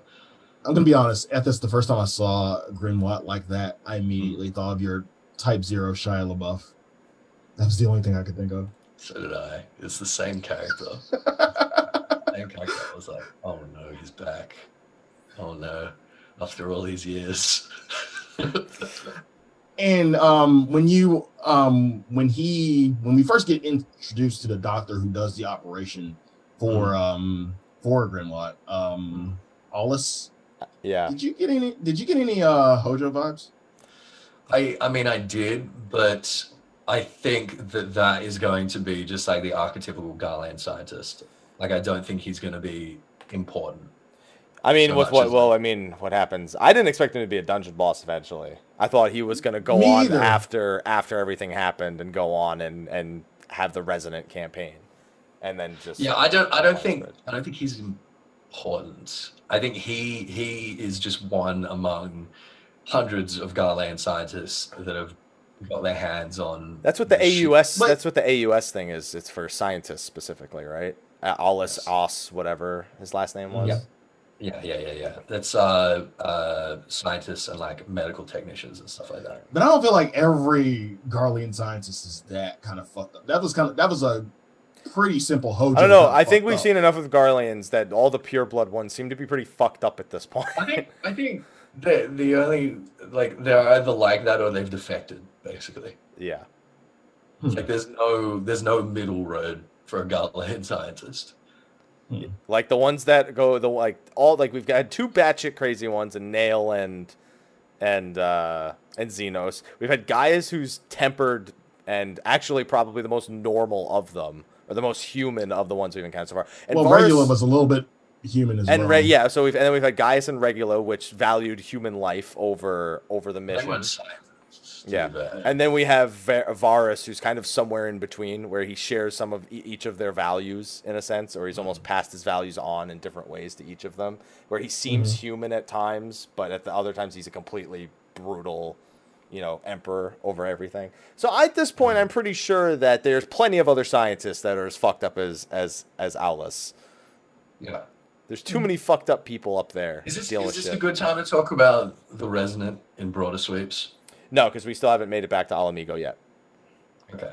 But we will Right. get there very soon because at this point we've got our our army, we've got the Confederacy, we've got the Mhm. Domans who, while they t- originally told us to fuck off because they just wanted to live, um, Uh-huh. they've they've since been rallied to actually take up arms. Well, they've been rallied because they saw the Lord. bravery of Yuri going off by herself to try and assassinate Zenos. yeah, which is No, pretty like- much where we get our second rematch, and we actually get him down to like fifty percent. He's like, "Oh shit." Well, I just got this brand new sword thanks to thanks to Yotsuyu. Let's has uh let's fucking fuck some shit up real quick. and then it's the same thing as it was before, where he's like god tier powerful, and you get him down five percent, he's like, "Eh, well, fight's over." Yeah, all right, I'll see you guys later. But at this point, he's convinced that him letting you survive the first time was worth it, so he's convinced letting you survive Yeah. another time will be worth it. Didn't he Yeah. tell you to grow stronger? Yeah. In this in this instance, he's like grow Yeah. stronger. Yeah. But he was gonna kill all the villagers until we got some smoke bombs in there, and he's like, ah, fuck it, whatever. It's not worth my time. They- They'll they'll all die eventually anyway. It doesn't matter. Yeah. Also, he doesn't really take joy in killing weak weak rats like that. If he's doing it, it's because he wants to make someone else stronger, and he doesn't Yeah, see exactly. killing them as someone something that's gonna really bring out more power from us or, or Yugiri or any of them. Yeah. And pretty much. Yatsu's like, "What do you? Hello? To be fair, that this this happened before we went to the Azim steppe. Yeah, The kind of skirted past that. yeah, Um, yeah, yeah. So so we've got we've got our army. We've uh, the Confederates showed up. The Kojin have showed up. We smash into Doma Castle. We flood it. We deal with Grynewaht. We deal with Yotsuyu. Uh, Gosetsu holds up a fucking building over his head after getting shot three times. Um, and we're like, oh, and we just sort of stand there and talk to him for like another 10 minutes. Before we just run that out. that shit was like he was like, "I can't hold this forever." I was like, "Dude, if I never go to the next part of the cutscene, I'm pretty sure that you can." Yeah. There was a lot more dialogue after that. It's like, all right, now everyone's gonna say goodbye. I was like, fuck. There's some sad Uh, moments there, man. It was a very sad moment. It was really, really upsetting. I was like, oh no, Gosetsu.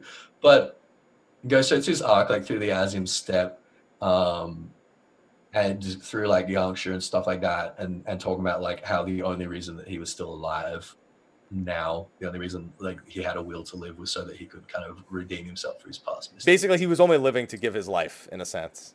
Exactly. He's To gonna find, look- to find like a point to sacrifice himself. Yeah. And you get a little bit more context with uh Gosetsu within the the Tharl side quest as well. Yeah. If you do that, yeah. Yeah. Yeah, you do. And also the the drinking scene with him and Hien is also a really big one Yeah. with Yugiri creeping in the corner. Yeah. That's uh, that's probably that was one of my favorite voiced cutscenes overall was when him and Hien were drunk, just because Yeah, that was- that we yeah, found out that they're Mhm. emotional drunkards. You know, some people Yeah. are, are wild drunkards. Some people are you know the I love you man drunkards. Like I just wanted to let you know, dude. But to be fair, I love Gosetsu drunk is like not that different from Gosetsu sober. He's got a bit of a slur though. Yeah. and he's more He's a- open about his purpose. He was a lot more Yeah. open about his purpose in the in in his Mhm. drinking than he was Yeah. outside of his drinking. Yeah. And I mean that was so clearly foreshadowing like what was gonna happen at Doma Castle. It's like, all right, he want he wants to die. He wants this to be, you know, the last thing he does. He wants this to be his legacy. And it's sort of what makes what comes after it gives it gives it gives us some opportunities. We'll talk about later for what I think they can do with his character development, which I think would be really, really, really fun. But we'll we'll come to that. Yeah, because after the drinking scene, we get the attack, which goes exactly as planned, minus the final detail where after we take out Grynewaht, Yotsuyu gives us her whole life story and then shoots Gosetsu after trying to bring the building down on our heads. Yeah. And, And, then has uh, a cry. Yeah, that was the weirdest thing. So she she goes most crazy bitch face you could possibly go, and then, and I was just like, "Are you fucking kidding me right now? You're gonna fucking cry after all that?" It's like, what do you what do you want? I was I was kind of shocked. I didn't think- like she clearly wasn't dead. Mhm. And I had, and I when I saw we, we couldn't find Gosetsu's body, I pretty much predicted what would happen later. Uh-huh. Even though I watched the cutscenes like Yeah. after the pla- fact, I still got to see them Well, I in mean, a row. There's not, again, if there's not a body, they're not dead. It's not a body. There's not dead. That's that's the bottom line. They couldn't find his body. They couldn't find you don't see Yatsu's it body. dissipating into ether or being buried in the ground. They're fucking dead. Yeah, pretty much. And even then, you got Hildibrand. He's a bit of a special case. Uh, and with that, we've we've liberated Doma and Lord Hien, who we haven't really given much time to. We've had to kind of glance over his facts in the grander scheme of looking at things like the Azim Steppe and Yotsuyu. He uh, he himself, it was a pretty cliche story for him.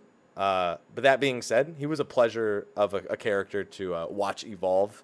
A very Yeah, uh, he's a really great character. a very uh, a very uh, human character in a sense. You know, he, he- Yeah. he, didn't he didn't do anything that was too noble. He didn't do anything that was batshit crazy. He was just like, you know, I have a nation. I want to protect it, and you know, I want to I want to do this for my father. I want to prove I'm a worthy successor.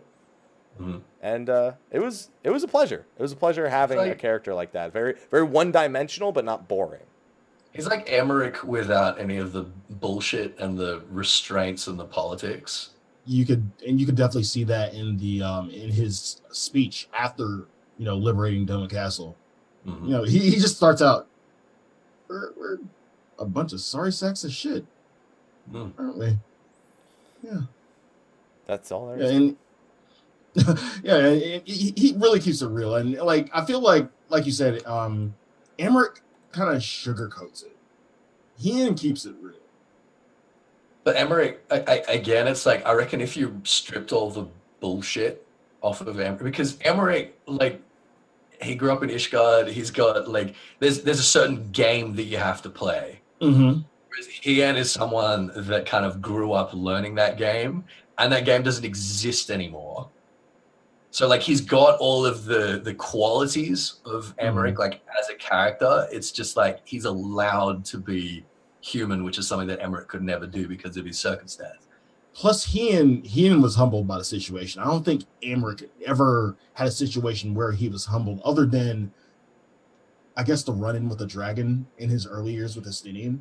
That would probably be it. But yeah, he wasn't. Yeah, Humbled, oh, Or humbled. fighting fucking Vidofnir and meeting Hraesvelgr and meeting Midgardsormr.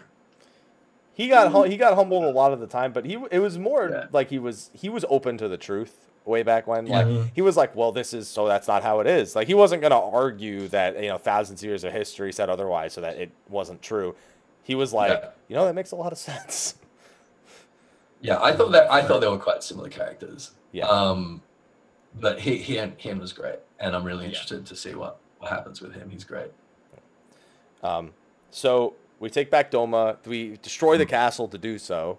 Something that Mhm. only someone as courageous as Hien would think to do. Yes, fucking flood it. We don't. If we can get rid of the, if we can destroy the castle to get rid of all the Garleans, I'm down. Mhm. I, I don't give a shit. Kojin, go plant some explosives at the bottom and have a good Yeah. time. It was great getting to watch the Kojin with the Confederacy with That was really really nice. with with Yeah. it was like so many different like everyone had their specialties. It was like units in an army. That was perfect. Expected, but nice. Yeah. Even the It's- fucking it's residents with their pitchforks. And Garland was like, "Oh, there's bad guys. What? A, uh." um, it's something that I I've always wanted to see like in Eorzea with us with like the beast tribes Like a and the like more of a more unification, I guess. Well, more in the main story because we get the side story quest where we have the one tribe we go to, and this was we get Yeah. the one tribe in the main story. So we're actually Yeah. fighting alongside Ananta. We're fighting alongside Kojin, and it's not so Yeah. it's not so black and white. It's not tempered versus untempered. At least not at Mhm. first. It's Yeah. literally you know subjugated versus you know willing to fight for freedom. Well, But I you mean, can we've, cut- been, Go we've been steadily blurring the lines between like what is a beast tribe and what is a you know human race, um, establishing that you know we can summon primals, and that you know, and that they can sort of you know trade and negotiate and kind of participate in in our various uh, societies or whatever. Yeah. And we've finally gotten to the point where those uh, that line doesn't the distinction doesn't exist anymore. Um, and I think that's what uh, Stormblood has demonstrated, and I, I really really enjoyed that. Well, well, unif- like I was gonna say, unification has always kind of been a theme in 14, with um Fucking alpha. with now. the The failure to achieve it has been the theme. Yeah. yeah, I'll agree with you there. Failure. Well, even, I don't even say failure. I mean, um, Well, where have we succeeded in in unifying anybody? Well, we have now with the Ishgard. Artian alliance. Yeah. Yeah, Would- would you Elven count the- which shatters like glass whenever one of the particular city states has a localized problem. Yeah. Uh, guys, Nanamo had uh, had loose stool today. We can't come to help fight against It's- Ala Mhigo. I mean, yeah, exactly. And before Stormblood, that's how it was. And now with Stormblood, not only is the alliance uh, really like actually united for the first time, but so, Mhm. so are, are these beast tribes. And I thought that was fucking amazing. Was really, and really- the Eorzean Alliance didn't neglect the help of the beast of, of the Ananta. Yeah. They didn't just And- and- write them off as beast tribes Yeah. that yeah. Yeah, and it makes me think like, okay, so the um, uh, the Kojin are specialist sappers. Maybe in 4.x we're going to see instances like uh, the Ixali performing the function that they're actually created by the Allagans to perform in, in terms of being like this sort of aerial attack brigade or something. Like, I wonder if we're going to bring in the other beast tribes and, and make it uh, not not only about consolidating uh, Gyr Abania, but about uniting the rest of the the, the you know few disparate parts of Eorzea together. If that's going to be a major theme of the next few patches as well, which I really hope it will be. And now that we've liberated Doma, and uh, Mhm. we're hopefully going to be liberating Ra- uh, Rabanastre and Dalmasca in the 24 man series, which is the working theory Ethis has that I 100% agree with. And that will be, and that those three city states, Rabanastre, Dalmasca, there's one other one I'm thinking of that also is an Ivalice that I can't remember. But um, I don't know if it exists. is there another one? There's other ones in Ivalice, but they're not like because uh, what's it called? Uh, Dalmasca was at war with the Empire in 12, and then Mhm. uh, Rabanastre was stuck between the two in the final battle. Yes. So, Yeah. uh, um, regardless, those three city states, Doma, Rabanastre, Dalmasca, hopefully become the Mhm. Ivalice Alliance, hmm which would be a, a very solid homage. And when we get to talk about Omega, let's let's be clear here. They are very clearly reaching for 100% accurate homages to to the other fight. They're not fucking around when it comes to like Yeah. a callbacks to the other games at this point. No, it's it, they're going fucking full throttle when it comes to this. Mm-hmm. Yeah. So uh, that'll probably be where we go from there because of they said they're going to have uprisings in the other nations Mhm. pretty much, and then we go Which back. means the night scenario is going to be more focused, like on the Ala Mhigo and the Doma and the Eorzea. Yeah. And then we have two united fronts that uh, Mhm. if anyone gets attacked, the other one can assist. Which we'll again get to see later when we get to take back Ala Mhigo. But now we're going back to Gyr Abania where the Ala Mhigan resistance has had its time and the Eorzean alliance is in place to assist with the push, uh, the, with the immediate push to Ala Mhigo while Mhm. their forces are kind of still trying to figure out what their next move is. Are they going to go back and focus on Doma? You know, why is why is Zenos back? important- there's one really, really important thing which I feel like a lot of people missed in here because I was constantly getting people asking me, well, why didn't they just send uh, the other uh, the other legions to Ala Mhigo? Why was the 12th Legion only there? So immediately after taking back Doma, Hien dispatched uh, Shinobi to pretty much every other occupied city in the Empire to stir up uh, rebellion and conflict and basically keep the Empire on their toes, keep their garrisons ready, and basically make them unable to mobilize any more forces than they already had in Gyr Abania for fear that if they took anything away from one city, that city would suddenly become embroiled in a in a full scale rebellion. So that that was another like really really important point for the story, and it will be moving forward. The fact mm. that uh, Hien has sent his agents to start lighting these spot fires all across the empire. Yeah, and that's going to be and and because we're I at this point we got to be thinking that we'll be working more directly with the Garleans or against them from this point. Like this can't just be a point that ends here. We're we, we're way too deep at this point for like the war with them to be not necessarily over, but put on standstill going to 5.0. I'd be hard pressed to think that the war against them is is going to be any slower paced for the next four years than it is now. But now we're back in Gyr Abania, and the plan is, you know what? Everything's in disarray right now. We know Zenos is back. Let's push as mm-hmm. quickly as possible before they can fig- before they can go like, well, let's make sure nothing happens over here while they're mobilizing mm-hmm. and trying to come up with their mm-hmm. plans. And that's where we move in. We deal with Lakshmi, which was summoned because of some douchebag fucker who killed the daughter of the of the head of the of that tribe. And Well, thanks, it was darlings. Flagella's fault.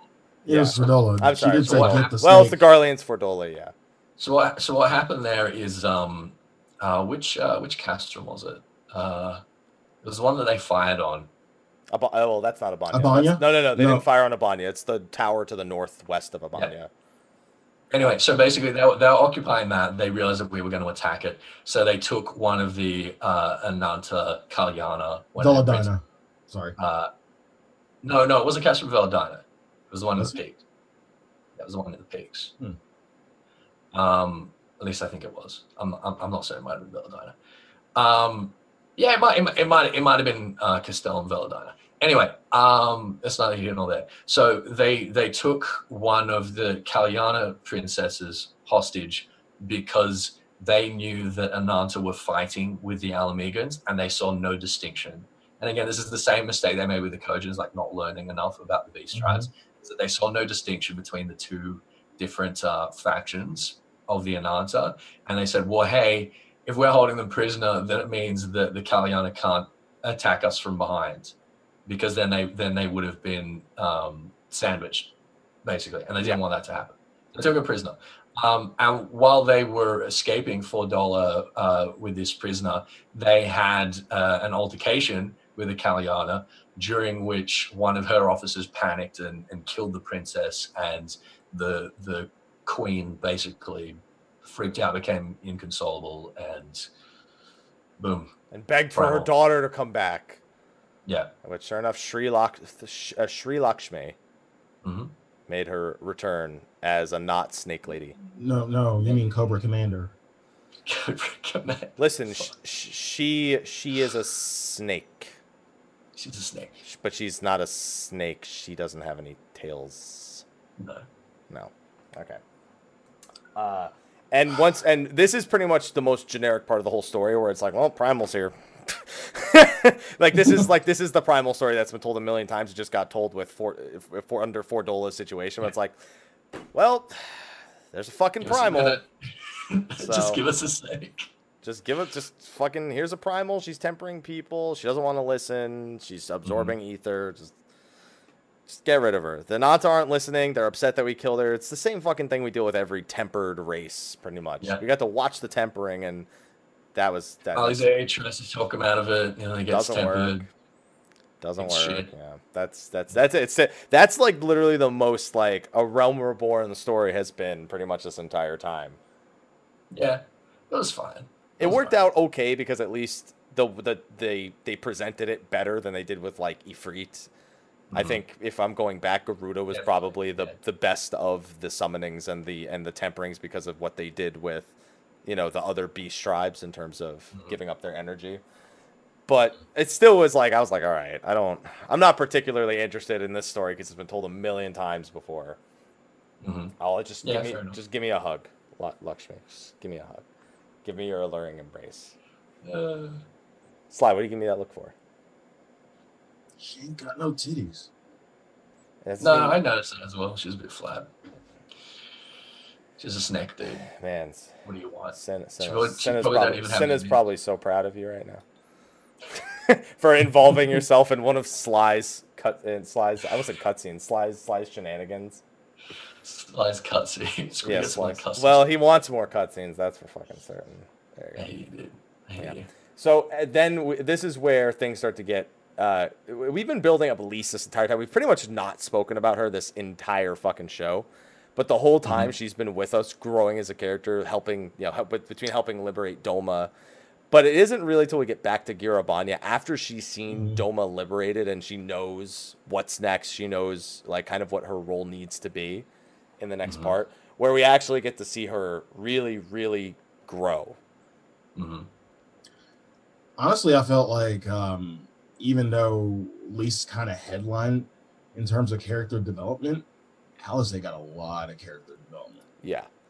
like a fuck ton. The thing is, all these new characters that they had to develop from scratch, we've we've been focusing on because Alphinaud, Alisaie, and Lyse are characters that, while they're growing, they're not new and as new and exciting as some of these Mhm. other characters are until way later on. Like Alphinaud and Alisaie, they hit their peak in the Binding Coil. Like that was where we got to see the the peak of their relationship, and now it's just kind of. I feel like that's where we got to see the peak of it. I don't feel Yeah. like I don't feel like the Warrior of Darkness or this is really Maybe piqued my for interest as much. Well, the thing with Gabu was a big point for Alisaie, Mhm, um, with the, the the baby kobold mhm. for that. Yeah, and all that, and and that is what uh, basically inspires her to try and talk the Ananta down, which nearly gets her tempered. That was like a really important beat for her. And that's something that she's kind of been carrying with her all this time. hmm Um, I honestly feel like most of Alisaie's uh, development has been off screen. It's been in that period between when we saw her in Coil and when we she returned. found, w- Mhm. yeah, when she returned, having learnt red magic and fucking everything else. I mean, like I said, there were character development points, especially when she's handed the sword that uh, from Orion J, who pre- Yeah. crafted it specifically for her because it's like you got to stop that book pro thing is that's not working. Just Yeah. get the, get that Yeah, out of here. If you're gonna use a sword anyway, use a fucking sword. All Oh, don't worry, Golod, we'll talk about. We'll talk about. Well, we haven't hit that point yet because he actually has not been in the story yet. Like we Hmm. haven't gotten to the point where he where where our, our boy Estinian has been involved yet. Yeah. Uh, so Uh, where are you going with that? so we've dealt with Lakshmi. We've dealt with Sri Lakshmi. Mhm. and we're pushing into Gyr Abania like so rapidly that at this point you can't help but wonder if we're not making the same mistake again and being lured into a trap. We But are. It just doesn't go successfully. it doesn't go as successfully as it could have. Well, well Zenos Zenos is just part of that past that point. He's like, no, I'm just gonna let them come to me. He's like, he doesn't he doesn't he doesn't care about any of this anymore. Yeah. He's busy preparing for his sesh with the Warrior of Light. Like none of this war means anything to him anymore, basically. No, yeah. That's why he has he has no issue issuing orders to kill his own men. He's like, and at this point, it, it's it's anything at all. He just doesn't care. Yeah. If he can kill some people along the way, fucking awesome. Well, he, well, Fordola does really, really care, and is really, really important because F- Fordola's in the position where, uh, for her, what what freedom is for the Ala Mhigans is being recognized as as full citizens and equal citizens of the Garlean Empire. For her, there's there's no alternative to that, and for her, she's kind of been committed to that for her whole life. That um, that there's nothing that she won't compromise on. And that's that's why like she fires her own people and people are like, all right, at that point she's a complete scumbag. The problem is that she either does that or she concedes that everything she has done to that point has been for absolutely nothing. Pretty much. Um, so yeah, so basically she's ordered to fire on her own people um, to to take out the tower, and she does so, and she does so basically for the benefit of her own people because she thinks that if she doesn't do that, then all the progress she's made is uh, is completely redundant. And that's a really important thing about her character is that she's past the point of no return. And then even when we do end up facing her um, and trying to like convince her, no, no, we're actually going to do it. We're actually going to free Ala Mhigo. Um, She She she knows at this point she's so far beyond that. Even if they did, there's just no place in her for a free Ala Mhigo. Mhm. well, not. She just doesn't think that that she she just can't believe that that's what freedom is. She she doesn't agree with the way. It, Well, she just thinks that there's no that there's no getting through the Garlean Empire. Yeah. Especially with uh, after she learns of the little resonant project, which she Mhm. learns about just before in a, a few scenes before she fires on the tower, where we see Krile's been captured. She gets called a, a pig, which uh, was Yeah. great for the Lalafell memes. It's pretty funny. Yeah, and then that's where we learned that uh, the Garleans are actually extracting the ether from ether sensitive beings like Krile and basically not- infusing it into their own race to give them the not, they're, not, they're not extracting it from cryo. They're using they're using ceruleum. It's um, to to uh, inject people with ether. They, they, they basically they started by um, experimenting on uh, Ala Mhigans and you know like other races, basically to try and um, uh, basically replicate. bolster their their, their body's kind of natural ether and their Yeah. ethereal conductivity. And they worked out that they could do that to Garleans. And they were like, hey, we can actually take these Garleans who have absolutely no magical aptitude and we can just pump them full of ether um, and turn them into Bane, basically. Yeah. Uh, when they captured Krile, they basically so so this this this goes all of this goes right back to um uh to Azys Lla. The kind of stuff that they found at Azys Lla, particularly the stuff at the Etherochemical Research Facility, they've actually taken a lot of that back with them. And the whole time that we've been kind of stuffing around with the Dragon Song War and that, they've been working on developing new uh, new weapons and new serums and new techniques. Um, so they've worked out basically the genetic code for the Echo, and much like the Ascians can artificially give the Echo to the Sahagans, as we saw in 2.2, the Yeah. Garleans have worked out how to do that. Uh, they've done that to Zenos. They've done that to Fordola. uh, Fordola. They've done that to who only knows who else. But finally, we have an explanation of why Zenos has been handing uh, our ass to us because he he has the echo artificially. yeah. So, what do you consider the uh, what do you consider the hypertuned from um, Castrum Abania? Because they like you you see the pods, and Mhm. it looks like they're kind of undergoing the same thing. Kind of held in the, almost the same pod that Yeah. Prowl is held. So the the final the final boss in uh, Castrum Abania, the big green guy The Inferno, I think. that's being pumped up, Yeah. Mhm. Yeah. When he when when he dies, um, next time you kill him, take a close look at him. He's got the Garlean third eye. He's a Garlean. Yeah. Hmm. Yeah. He Yeah. is. Uh, he is very much experimented on, even mid fight. He's a Garlean. Yeah, but he's not. He's not like a monster or like a Rogainer. He's a fucking Garlean. Yeah. Um, yeah. So that's that's what they're doing. Yeah, they've they've built their own equivalent of the Etherochemical Research Facility, basically, and they're pumping out super soldiers. And the the pinnacle of that, I mean, it's funny because it echoes back to Regulus when when when Regulus like uh, literally falls on um on uh, Zovan's sword to protect Unakalhai. is like, no, no, no, the Echo is going to be the secret. It's going to be the answer to all of this. Um, and they've kind of carried that forward, and the Garleans have worked out how to actually give people the Echo artificially. Um, so that is why Zenos has that sort of pre-conscience, uh, that that that ability to kind of block um, Yugiri's attack without even seeing her coming. So he's basically uh, us if we were being pumped full of ether artificially. Instead, the we just we just grow our ether normally, and then we come back and kick his ass. Yeah. Basically. So, but but well, no, we don't. We we cheat. To be fair, we do cheat as well. I mean, yeah, we've cheated so many times. Hey, Nidhogg. Yeah, I got his eye. Yeah, I'll give it back, much. but for now, pretty much. I'm good. But but that's that's and I'm glad that they did explain it like this because I'm like it cannot just be that oh no Zenos has had superior training or whatever because that's that's fucking bullshit because we've we've defeated gods. We're we're so far beyond what the Garleans are capable of and this is the only thing that could possibly ever top us and they've done it.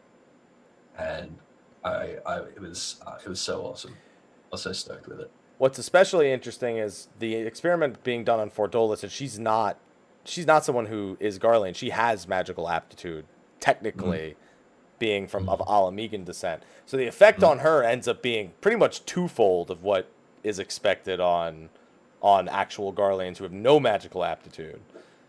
Granted, she she was actually unkillable if we didn't pull the ether out of her. yeah that's right so we used Even uh, without the operation? Well, no, wi- without the operation, we, we kicked her ass. With the Okay, I was- I operation, was- she literally Clarifying. She is literally like Wesker from fucking Resident Evil. That's what everybody said. Yeah. She Yeah. can see attacks coming. Her body reacts without her really even needing to think about it. She can move and think faster. She can see your next move into the future. She can see into the future pretty much with her artificial echo. Yeah, exactly. She, yeah, she's she's a Jedi. Um, and uh, yeah, we, we beat her because Urianger remakes uh, Moenbryda's Ethereal Siphon. So basically, we're Rip. pulling the ether out of her body with a Ghostbusters vacuum cleaner. Yeah, and every time it's just every time she gets a little bit back, just absorb it again, pretty much until we literally beat her into submission where she can't even like. There's nothing. There's nothing left in the well, pretty much. Yeah. And I'm interested to see where if if there's any sort of uh, residue of that left in her because she's still alive at this point, being held captive. She is the echo. Yeah, exactly. She has the echo. So where she goes next Yeah, is What the the the echo?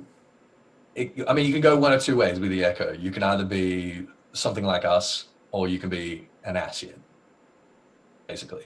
yeah. So, you know, there's there's there's a couple spots open on the Ascian roster at the moment that she's eligible for. La Lahabrea, La needs a replacement now. Yeah, yeah. oh, Well, I'm being quite serious. Um, the alternative, however, is that now she's going to be having this kind of echo flash. Like when we saw, see someone in suffering and we have an echo flashback and we experience everything that, that, that they've experienced, and that that has uh, basically produced most of the Warrior of Light's character development since Realm Mhm. Reborn. Um, for that could completely change Fordola being able to have that level of empathy with with other people, which is what she's been lacking all this time um, that could completely change her character. So at the moment, she could go, she could go either way. She could become uh, another Ysayle, or she could become another Lahabrea. It can go either way. And I'm really, really excited to see what they do with her character. But uh, either way, we rescue her, we rescue Krile. Um, uh, what what what happens? Is something else important? You, we, we, we skip past the giant cannon that Estinian so gracefully. Right. Yeah, yeah, yeah. and It's- nice. Mm. Estinian's So just Estinian- like, I'm He's in the neighborhood. Yeah, He's in the neighborhood. he's got a and he's he's- got a new set of armor. He's got uh he's got Nidhogg New with him. weapon. Uh, He's got the same weapon. It's just bathed in Nidhogg's blood, and it listens to him now. So No, I don't. I don't. I don't know if it's so much that. It's like he's he's been mind melded with Nidhogg, and when he comes out of like his coma and all that, when we talked to him at the end of the Dragon Song War, he realizes that he and Nidhogg are basically the same. It's like their motivations, their their, their life, um, have been parallel to one another. This sort of overwhelming sort of thirst for revenge and like nothing else existing or whatever. So he's he's come out the other side, sort of feeling this kind of pity for Nidhogg and this sort of complicity with Nidhogg. Um, and I mean, the fact that his spear has been so like drenched in Nidhogg goo that it's been basically transformed. Um, that's like the the object of his sort of uh, dialogue. But Nidhogg now is is the, the voice in the back of his head, basically. It's his conscience. Um, and his conscience is telling him that he needs to to basically uh, clean up, like like tie up the loose ends and and, and right the Mhm. wrongs that were sort of put in play by him and by Nidhogg by chasing down Nidhogg's eyes. So that's why he's in Gyr Abania because he's like looking for Shinryu, he's looking for the eyes, and he just happens to be in the neighborhood and he sees the his his lay-by boy Alphinaud is having some trouble and he's like, I suppose I could spare five minutes. I mean, he was also he also seemed to have some interest in the whole for Omega prior to Yeah. this. Yeah. Bas- I think I think he was. It's because he was looking for Shinryu, and he was like, "Is Shinryu down there?" He's like, "That's hmm, this is where one of them landed. What's going on here?" So that was like part of his investigation. Yeah. So you don't think there will be any further involvement uh, with with Estinian in regards to Omega? Maybe I don't you don't think see. so. You'll, I don't. I don't think so, unless Omega decides that one of his uh, Ultimate Fighter combatants is going to be a copy of Nidhogg. I doubt it. I doubt that too. Yeah, Yeah, I can't wait to Mm. get into that in a little bit. Yeah. So we've got we've hit most of the major points. We've hit Lakshmi being summoned. We after Fordola Mhm. was you know uh, it uh, what's the we were just talking about it before the bridge being with the V. Just Castellum Velodyna. Yeah, that one. yeah. There you go, Castellum Velodyna. Yeah, we talked about that. We talked so with that point we were taking the fringes. We talked about the peaks, the battle with Raubahn and Pipin, and the uh, in the other castrum where they fire on it and Estinian saves our ass. Yeah. We talked about Mhm. Fordola, her powers as we climb Castrum Abania and Inferno, and his involvement in the experiments. And at this point, we've gotten into the point where we've we've also gone all the way into the Ala Mhigan residential quarter, which is where this Fordola fight took place, and we've liberated that as well. After you only had to find two stupid fucking ether currents before you got there, uh, which I feel like is important to talk about. I also just like when uh, I want to talk about Estinian for a second more. Not only does his Lance listen to him and his his Mhm. mind is like one with Nidhogg, but Mhm. he literally goes like he just like bullets. All right. He's just Well, shrugging. I mean, they're not very accurate, to be fair. They're like a long way away from him. Yeah, but he doesn't. He's not even trying. They're just like shoot him, and he's just like, all right, Alright. well, I helped, so see You're you welcome. later. You're you don't know it, but you're welcome, pretty much. Uh, quick thing. What about that boat? That's in. Uh, I'm just curious what the thought about that boat is in the. Uh, Oh, the I didn't. I didn't read the Neocref's sightseeing hook? log. There is there is a Neocref's sightseeing hook. log for it. Okay. You all and right. soap? Well, we can we can we can take a quick sidebar here. I'm So, just curious about it. That's all. Uh, It's from the War of the Magi. End of the War of the Magi, Rising Floodwaters.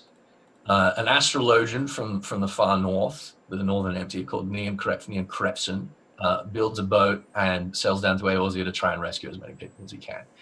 Um, they get into trouble. He tries to teleport the boat away, and it lands up in the mountains.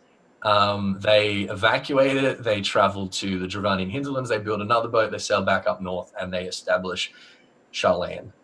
There So go. that is the first Sharlayan relic. If you have a look at it, it's got all the logarithmic spirals and stuff that we see all over other Sharlayan stuff. Um, Mm-hmm. It's got an entrance to it. It's got a freaking dungeon entrance. It's going to be a dungeon. Well, it, it did. Uh, it did. It did. Uh, I don't know. I was gonna say something. I totally forgot. Never mind. Ignore me. Uh, one thing I wanted to ask about in particular was the locks. Uh, I Yeah. like you get to the locks. First time I get to the locks, I, you know, I do the quest. I do the uh, the instance, and then I go I go underwater, Mhm. and um, someone told me that was due uh, to the the Great Flood in the War of the Magi. Is that correct?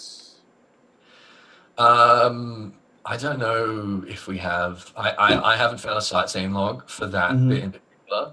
So Mhm. if someone said that and they're referring to a sightseeing log, then then possibly. My suspicion is that. Uh, my suspicion was that Ala Mhigo, it's like it's built on clay, and it's just gradually sinking.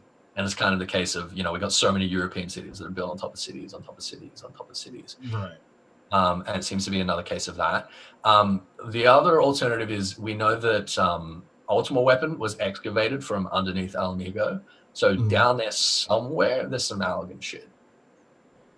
Yeah, well, you can see a lot of statues. I think there's even a statue. Well, that's that's the Alga, that's the idea that Ala Mhigo. That's the other half of the sta- yeah, that's the other half of the statue on the surface that's been knocked Mhm. over. Yeah. Um, Okay. yeah, I, I think I think the former is more likely that it's just like been gradually sinking into the lake, and they've had to like build on top of it again and again. Gotcha. Um, but I'm I'm not sure at this point. Must have been a couple of weeks. fucking Allagans, man. Fucking elegance, dude. Yeah. All right. So now we're in the locks. Take it back to Ala Mhigan residential quarter, which again, Uh-huh. Zenos is still like at this point they're in the fucking city as far as I'm Yeah, concerned. Like, all right, cool. Yeah, and he's that- he's just sitting there, dick in hand, fucking waiting for us. Yeah, he's just like, I mean, I'm I'm here. I'm like, yes, they're almost fucking here. And finally, we get the united front against the uh, the Almigans. We have the thaumaturges who freeze the door and blast it with with fire to to weaken the metal, and then we blast it with cannonballs to try and break an entrance in it. Hien Mhm. shows up with some reinforcements from Doma, Mhm. and they start fucking shit up while our cannons are being Mhm. attacked. And we finally get it. I was now I still was of the opinion I didn't think Ala Mhigo was going to be a dungeon going into to 4.0. Or even even when you're in the locks. Even when I'm in the locks, I'm I'm still feeling like Ala Mhigo. I'm like no, because at that point they don't show you a dungeon entrance. They keep the dungeon entrance yeah, to yeah. Ala Mhigo hidden until you fully unlock it. And. I was like, oh, there's Ala Mhigo. I wonder how this is gonna work. Because I was of the opinion Mm-hmm. that we wouldn't take it back. It wouldn't be a dungeon, and that we wouldn't be Mhm. done with Zenos in 4.0. That was where those were I felt the same way. Yeah, me too. I felt the same way, but particularly once we like retook Doma, once we were like in the in the middle of the main scenario quest, I was like, this is being paced so well, and the character of Zenos again explains all of this. Why we're able to move so quickly. He wants us to. He he he is um. He's he's not on the side of the Garlean Empire. He's not. Any any other legatus being in control of Ala Mhigo, if Gaius was still there, we would not have pushed through half as quickly. He would have put up way more of a fight. But Zenos let us push through because uh, we proved ourselves to him again, being being potential for his sort of you know worthy adversary. And he's like, all right, come on, fucking come come at me. Let's do it. Let's do this. And if it wasn't for that character, it would have really, really bothered me that we liberated Ala Mhigo and Doma and that we've gotten that whole result. But his character, just in itself, makes all of this I don't want to say forgivable, but it makes it um, it makes the pacing make sense to me. It, it, it sort of saves the narrative from what would be uh, some serious pacing issues otherwise. So I was perfect. I was perfectly happy with. It. I don't know if you guys like after doing it, you were like, all right, fine, or whether you're still kind of a bit. I don't know. I like I wasn't I wasn't miffed about being done with him. I was miffed about Mhm. something else. So I was miffed about being done with him. You're miffed about uh, being done with it.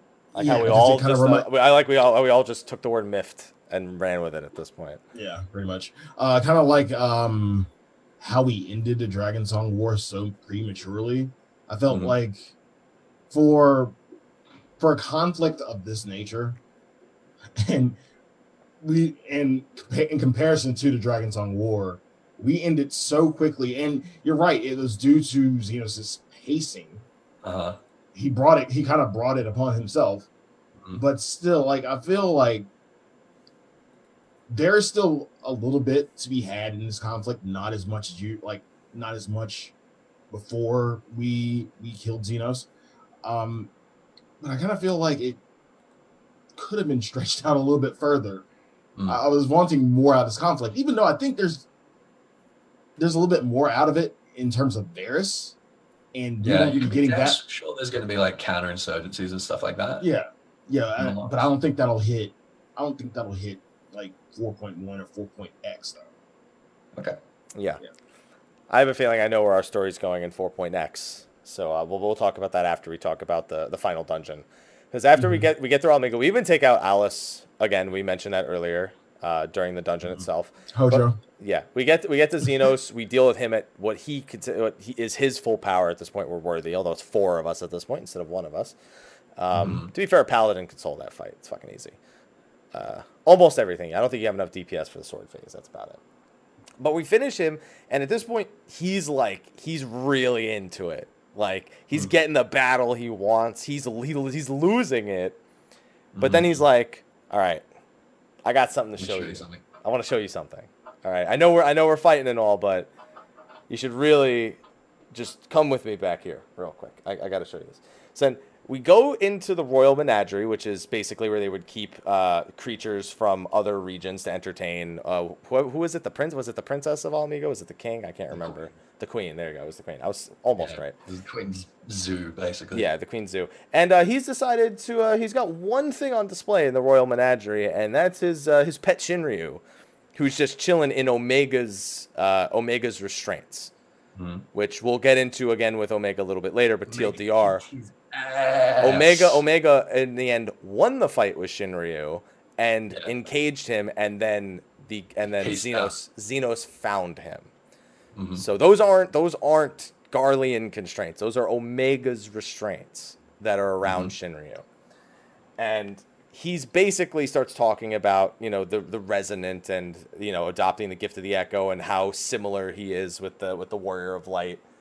And Mhm. so much so to the point where you get a dialogue option where you can tell him you'll be his friend. I'll be your friend. And I absolutely picked that I'll be his friend. Fuck, dude. Did you Terrible. pick it, Ethis? No. No. You guys That didn't was want to be his friend? No, I don't want to be his friend. I wanted to be his friend. No, he's a fucking scumbag. I mean, he wants shit. to be our friend.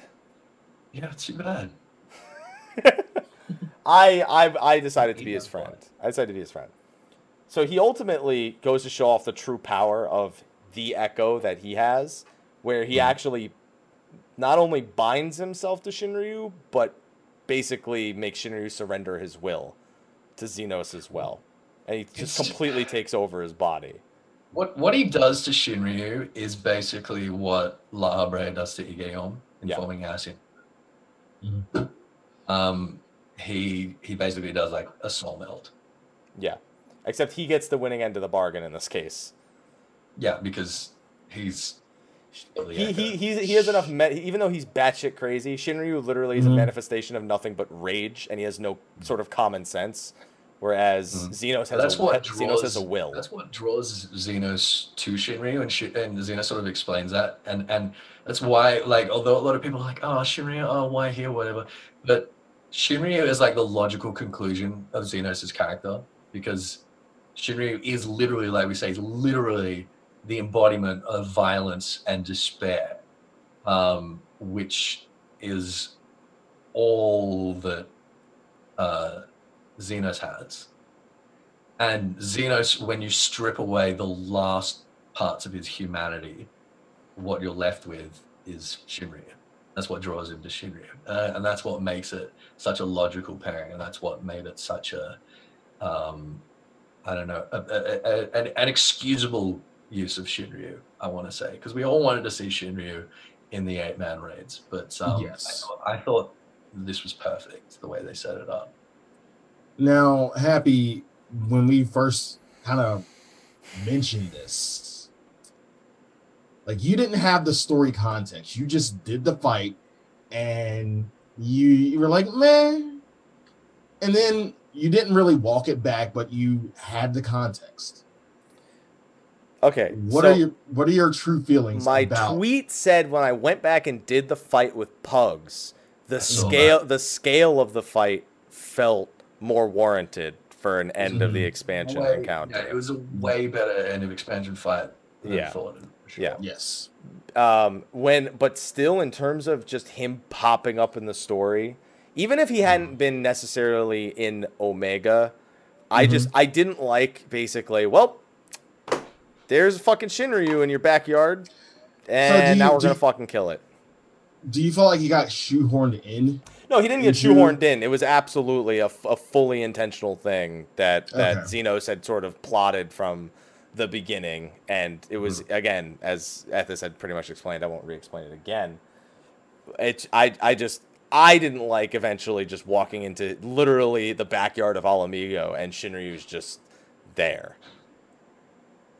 i, I still think great. i think shinryu Fair. the better fight i'm Mhm. still 50-50 on the musical themes i still like thordan's theme way too much to back down on Mhm. shinryu's theme like if i could do shinryu's fight with thordan's theme i would be way happy but it does, it's not to I take think anything away from shinryu's theme I think Shinryu hit Thordan out of the park in every way. In every, Every way. way. Yeah. Which is saying something. Because Thordan was pretty epic. yeah Yep. The scale of the fight was way better though pretty much on every regard other than Mhm. not liking him just appearing and also kind of not liking his song as much as Thordan's in a sense. I feel like it Mhm. fit better when he was fighting Omega than it did when we was when we were fighting him, almost in a sense. I, Mhm. I just want to make the point since, since we're about to like move into talking about Omega, um, Shinryu was like, "Holy shit!" Like we'd never fought anything like that, except maybe Thordan and Bahamut, like maybe on a similar level. Um, Omega fucking kicked his ass. Like we we thought coming into the expansion that it seemed like it had been like a stalemate or whatever, but what really happened was Omega kicked his ass in like five minutes, put him in binds, and just like dropped him in the middle of the countryside, and was like, "All right, fuck it, that was that was boring. All right, let me go off here to try and find something else." Pretty much. Like Omega is is like a com- it's just another category entirely. Yeah, his his power is on literally a whole nother level, which is again going to be important. Mhm. But after he kills Z, by the way, if I don't see fucking Zenos clones in Shinryu Extreme, I'm gonna be fucking pissed. I want to see Zenos's fucking, you know, the clones he does in his in his Mhm. dungeon fight. I want to see like or Mhm. Shinryu clones that do Yeah, similar that's shit. that's what I was gonna say. We're gonna see Shin, like the little ones we already see. Yeah, Reminds me- I was just thinking they've gotten in. I hate to say it, but the Garleans have gotten in the Etherochemical Research Facility. Mm-hmm. A lot of cloning shit in there. yeah. they could have they could have cloned a dozen Zenoses already if they wanted to. Yeah. Uh, and then, yeah, Art of the Sword on Shinryu. There you go. Art of the Sword on Shinryu. That'll be fun for people to not pay attention to. So we take that's it. Royal Menagerie. We get this grand fight where even Zenos, it this isn't. He's still not happy. In the middle of the fight, he's like, "This is still not enough. We need to still Yeah. take it to a whole nother level. Literally Mhm. carrying you on his back." Created a new universe Yeah. to fight. Yeah.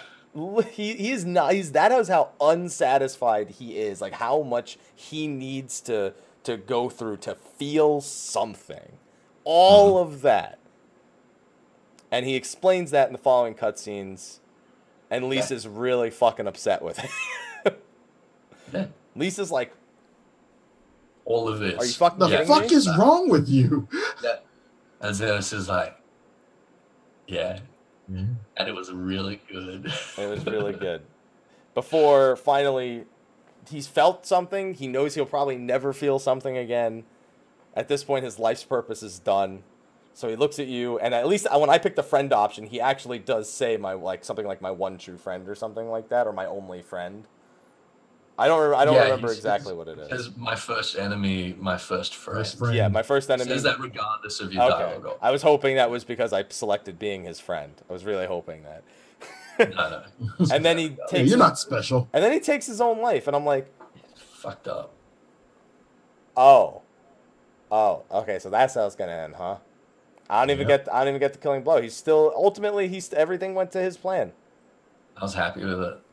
I was really happy with it. I was still sad to have him go like and right in 4.0. He's just and then just Moving on to bigger things. and he and because we both have the echo while Lyse's charging at him, he just like s- he like slows everything down and then looks at us. Just gives and- us a wink. Yeah, he gives, gives us the wink and then and then goes on. And then he's just dead in the court. And then everyone else comes to the court and they're like, "Oh shit, he's fucking dead." Yeah. And then they're just like, "All right, guys, we won the war. Let's uh, All right, let's uh, let's start singing. let's fix let's fix their shitty anthem and put our actual anthem back on it." Yeah, I was really glad to see it because the whole way through, every quest complete, we're hearing the Garlean national anthem, and I was like, "What the fuck?" Yeah, And I, felt like shit. I felt like shit. I mean, the, how else do you subjugate a, a, a, an entire nation than to take It's their pretty, yeah, it's pretty rough. Take Well, I remember. I remember, I was like, "What the hell?" And I remember, like, day one, like hour one, Anonymous was like, "Oh, I bet they've just like taken the Ala Mhigan." I mean, that's literally they they sub. How, there's no better way to subjugate a people and let them know who's boss than to take their national anthem and change Yeah. the lyrics to the nation that like that's only probably in Ala Mhigo. That's not actually probably like the Garlean anthem. Like if you go back to Ilsabard or something like that. Yeah, who knows? or Garlemald. Yeah. Um, but that was that was that was really nice. Like it was super super cheesy. It's like, oh, the bad guy's dead, and then everyone just like spontaneously breaks in a song. But I'm like, but how how else how else could they? How else do you celebrate liberation? It's like Shit, it's yeah, Merca it- it Day a- right now. That's what we It was do. like it was like a real it was a real sort of Star Wars kind of moment. But I'm like, yeah, but this is like a real Star Wars kind of plot. Which makes know? sense because Final Fantasy twelve is very often compared to Star Wars, and that's Mhm. this is the twelfth Legion we're dealing with here. So. I loved it. I There thought it was go. great. I thought it was really really good.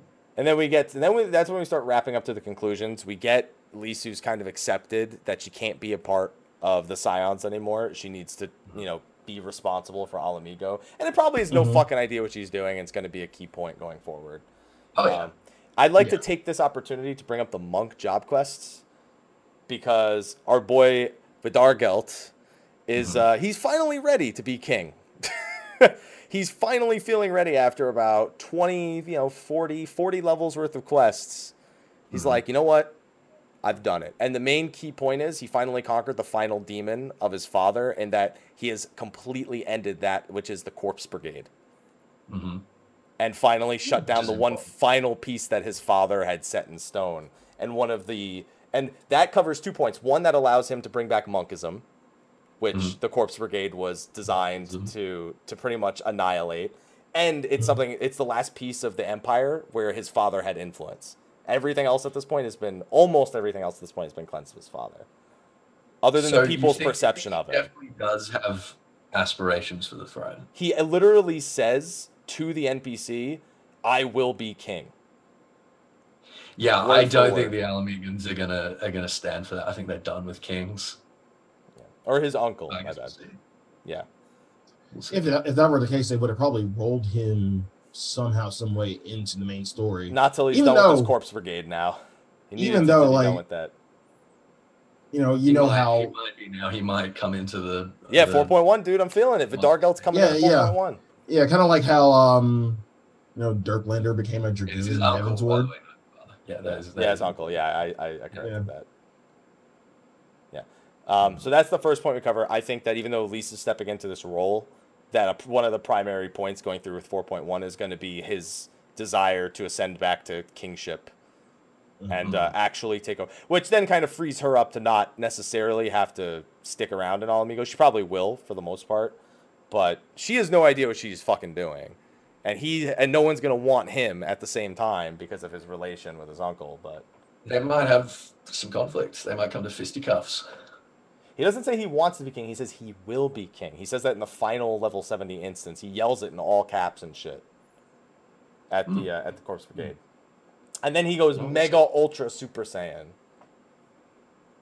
Like I'm not kidding. Like he goes full power. That final monk instance has everything. It has hem on. It has hem on holy fist in it It's again. got Yeah, and oh, Gift that. Somebody give it. somebody gif it. We have uh, we have an Ethis hang on disconnect. Oh, there you go. We can hear your voice Okay. again, at least. There you go. It's all right. oh, I'm being told that's not Widargelt who says he's going to be king, by the way. I'm t- being told it's the other guy who says it. The Corpse Brigade guy. I, re- I thought it was Widargelt saying it. It was a pretty big rumble. I think he's still having troubles over there. It sounds like a clock is, a fucking grandfather clock is ticking. I know it's his chair, but still. We'll wait.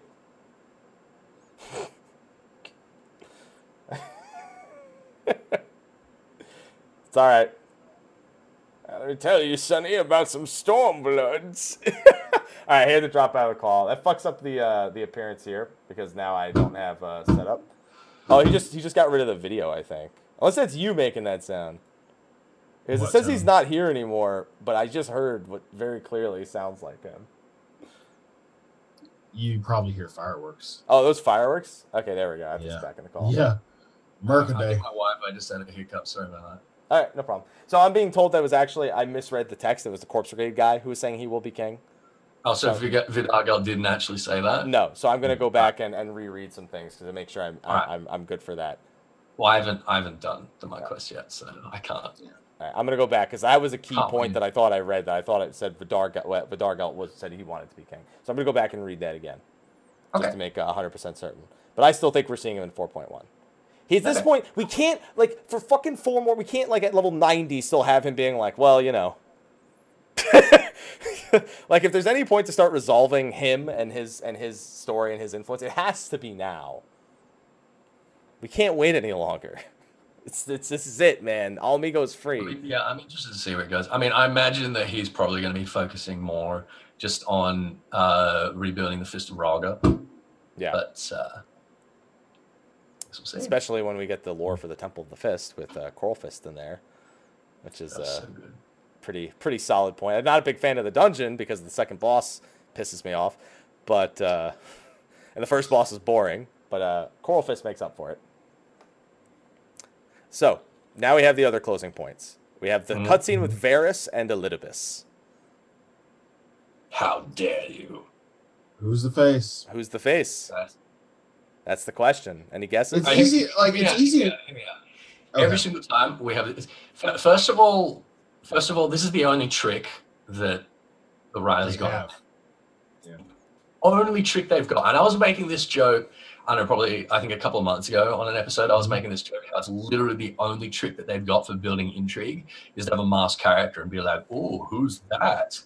And every single time it comes around, I'm like, "Guys, guys," and if I commit to it, eventually eventually it's got to be true. I mean, it? I mean, look, let, let's let's let's just play it out. We didn't meet Elidibus till 2.1. Gaius disappeared mm-hmm. in 2.0. We never found the mm-hmm. body.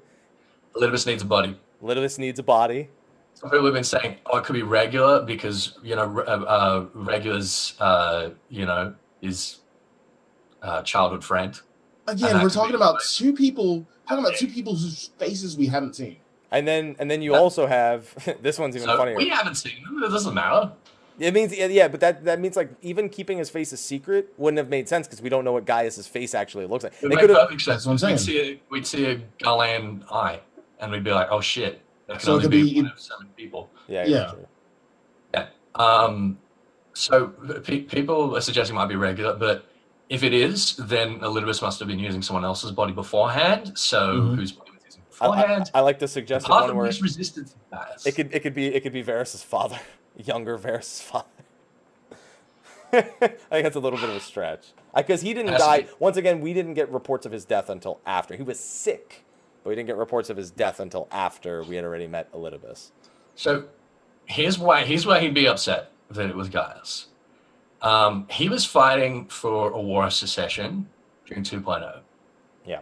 Gaius had effectively seceded from the Garlean Empire. He'd been recalled to the capital to fight in this war of secession, and he was like, "No, no, no! I've just found the ultimate weapon, you guys. No, like, I, I got work to do here. Like, fuck you guys." Um, he was not super popular in the Garlean capital at that time, and um, Varis would be none too impressed if he saw Gaius again, and the how dare you would work on a you know on a whole bunch of different levels. I mean, there's also the theory going around that it he just literally took his mask off and it was had Varis's face, and it's like you. You think you think he's done the the uh, uh, Empire Strikes Back? Yeah, he's done You the full-on switcheroo where Luke seeing his own face in Darth Vader. yeah, Another poss another possibility that comes to mind for me. Uh, don't know how exactly he died. Don't remember. Solus, maybe. sol- Well, yeah, that's what that's isn't that what we were saying earlier? Yeah, yeah. You were saying it could be the fa- Sol- Solus was his uh, grandfather. Grandfather, my bad. Yeah. Yeah. So many Um, grandfathers, uncles, I don't sons. I don't think it's Solus. I mean, it could be. I I don't think so. Yeah, Eh, yeah, it's, Because di- if, it's dying in because if it was Solus, it would be less of a "how dare you" and more of a like, "Oh my god, oh you're alive" and like prostration kind of thing, wouldn't it? I mean, Varis is kind of full of himself now. Yeah, but that's Right. only because Solus is dead. I mean, he didn't assassinate Solus. Solus lived until he was like a billion years old. Right. We lived until he was like 90 something. If Solus was full enough of himself that he thought, uh, sorry, if Varis was full enough of himself that he thought he was going to, you know, take the throne from Solus's hands, he would have done it. I think, Yeah. I think Mhm. if Varis saw Solus alive, he'd be fucking terrified. He'd be shitting himself. I don't think he'd be like, How excuse me. dare you? Yeah. Yeah, exactly. I think that that's like very understated. Hmm. The real nail. I'm less inclined to believe that more so than the rest. Yeah, me too. Yeah. I'd, I'd more I'd sooner believe Gaius, and I hate to say it out loud, than I would that. Well, like I say, it's got to be Gaius sooner or later. It's got it's got to be sooner or later. I mean, the list of the list of people that can be mask revealers is getting like shorter and shorter. Yeah, pretty much. So Um, the next one we have is Gosetsu and Yotsuyu on a on an island, pretty much. Hmm. Uh, both He's about to get some booty. no, He's about to get some booty. No, no, no, no. I think what's going to happen is uh, Gosetsu is fully committed to bringing her in um, and seeing her sort of stand trial. Um, and she could be instrumental in feeding us uh, intelligence that can be useful for future campaigns against the Garleans. And that she's going to be an important political prisoner. I don't want to see a redemption arc for her, but I would like to see her being useful to us. I mean, she cried though. uh, yeah, I don't exactly see a redemption arc, but I do see her some way being thankful that somehow being thankful that she's he saved her and some kind of form of you know. I can see her like syndrome. chilling out a little bit, like starting to take a little bit of a chill pill over the next couple of patches, but I don't Yeah. think she, she's going to be useful. Um, Gosetsu, on the other hand, is uh, this. This is how I, if I was writing Gosetsu, this is how I would play it. He he tried to die, and he was so satisfied with the way that he was going. He was like, "Fuck yeah, finally done it." I reckon the the rest of his character arc should be about him trying to put himself in positions where he's going to die as part of a noble sacrifice and failing to do so every single time and just being like god fucking damn it not again So Um, Gosetsu being the new Hildibrand is what you're saying? well Hildibrand's not trying to kill himself i'm No, I mean, no, no, no. I mean, You might I think mean, he is because he's an idiot, but yeah, because like, but the only way I could see that playing out is comedically. dude, I- I'm telling you, I'm saying. I like, I like this theory. Ludibus takes the mask off, and goes. Come on, it's hildebrand yeah, Hildibrand. yeah, Can we get can we get a Denmo video on that where it's Mr. Face or Hildibrand, one of the two? I I do like Go Gosetsu's gonna like learn the value of you know the the second chance he's been given, but I hope that it's not before he does try to kill himself like another half dozen times through these like you know last stand noble sacrifice kind of things and fails to die and it's like fuck So we've got we've got Yotsuyu, we've got Fordola, and it's a Mhm. matter of what's going to happen to both of them. And then we have two more scenes still to talk about. Mhm. First one Mhm. is Estinian's closure on Nidhogg's eyes, where with the lance that he calls Nidhogg itself, destroys his own eyes, in a sense. The thing that gave him this this this uh, bond with the Dreadworm himself. Is finally one gone of the Dreadworm, technically Bahamut's the Dreadworm.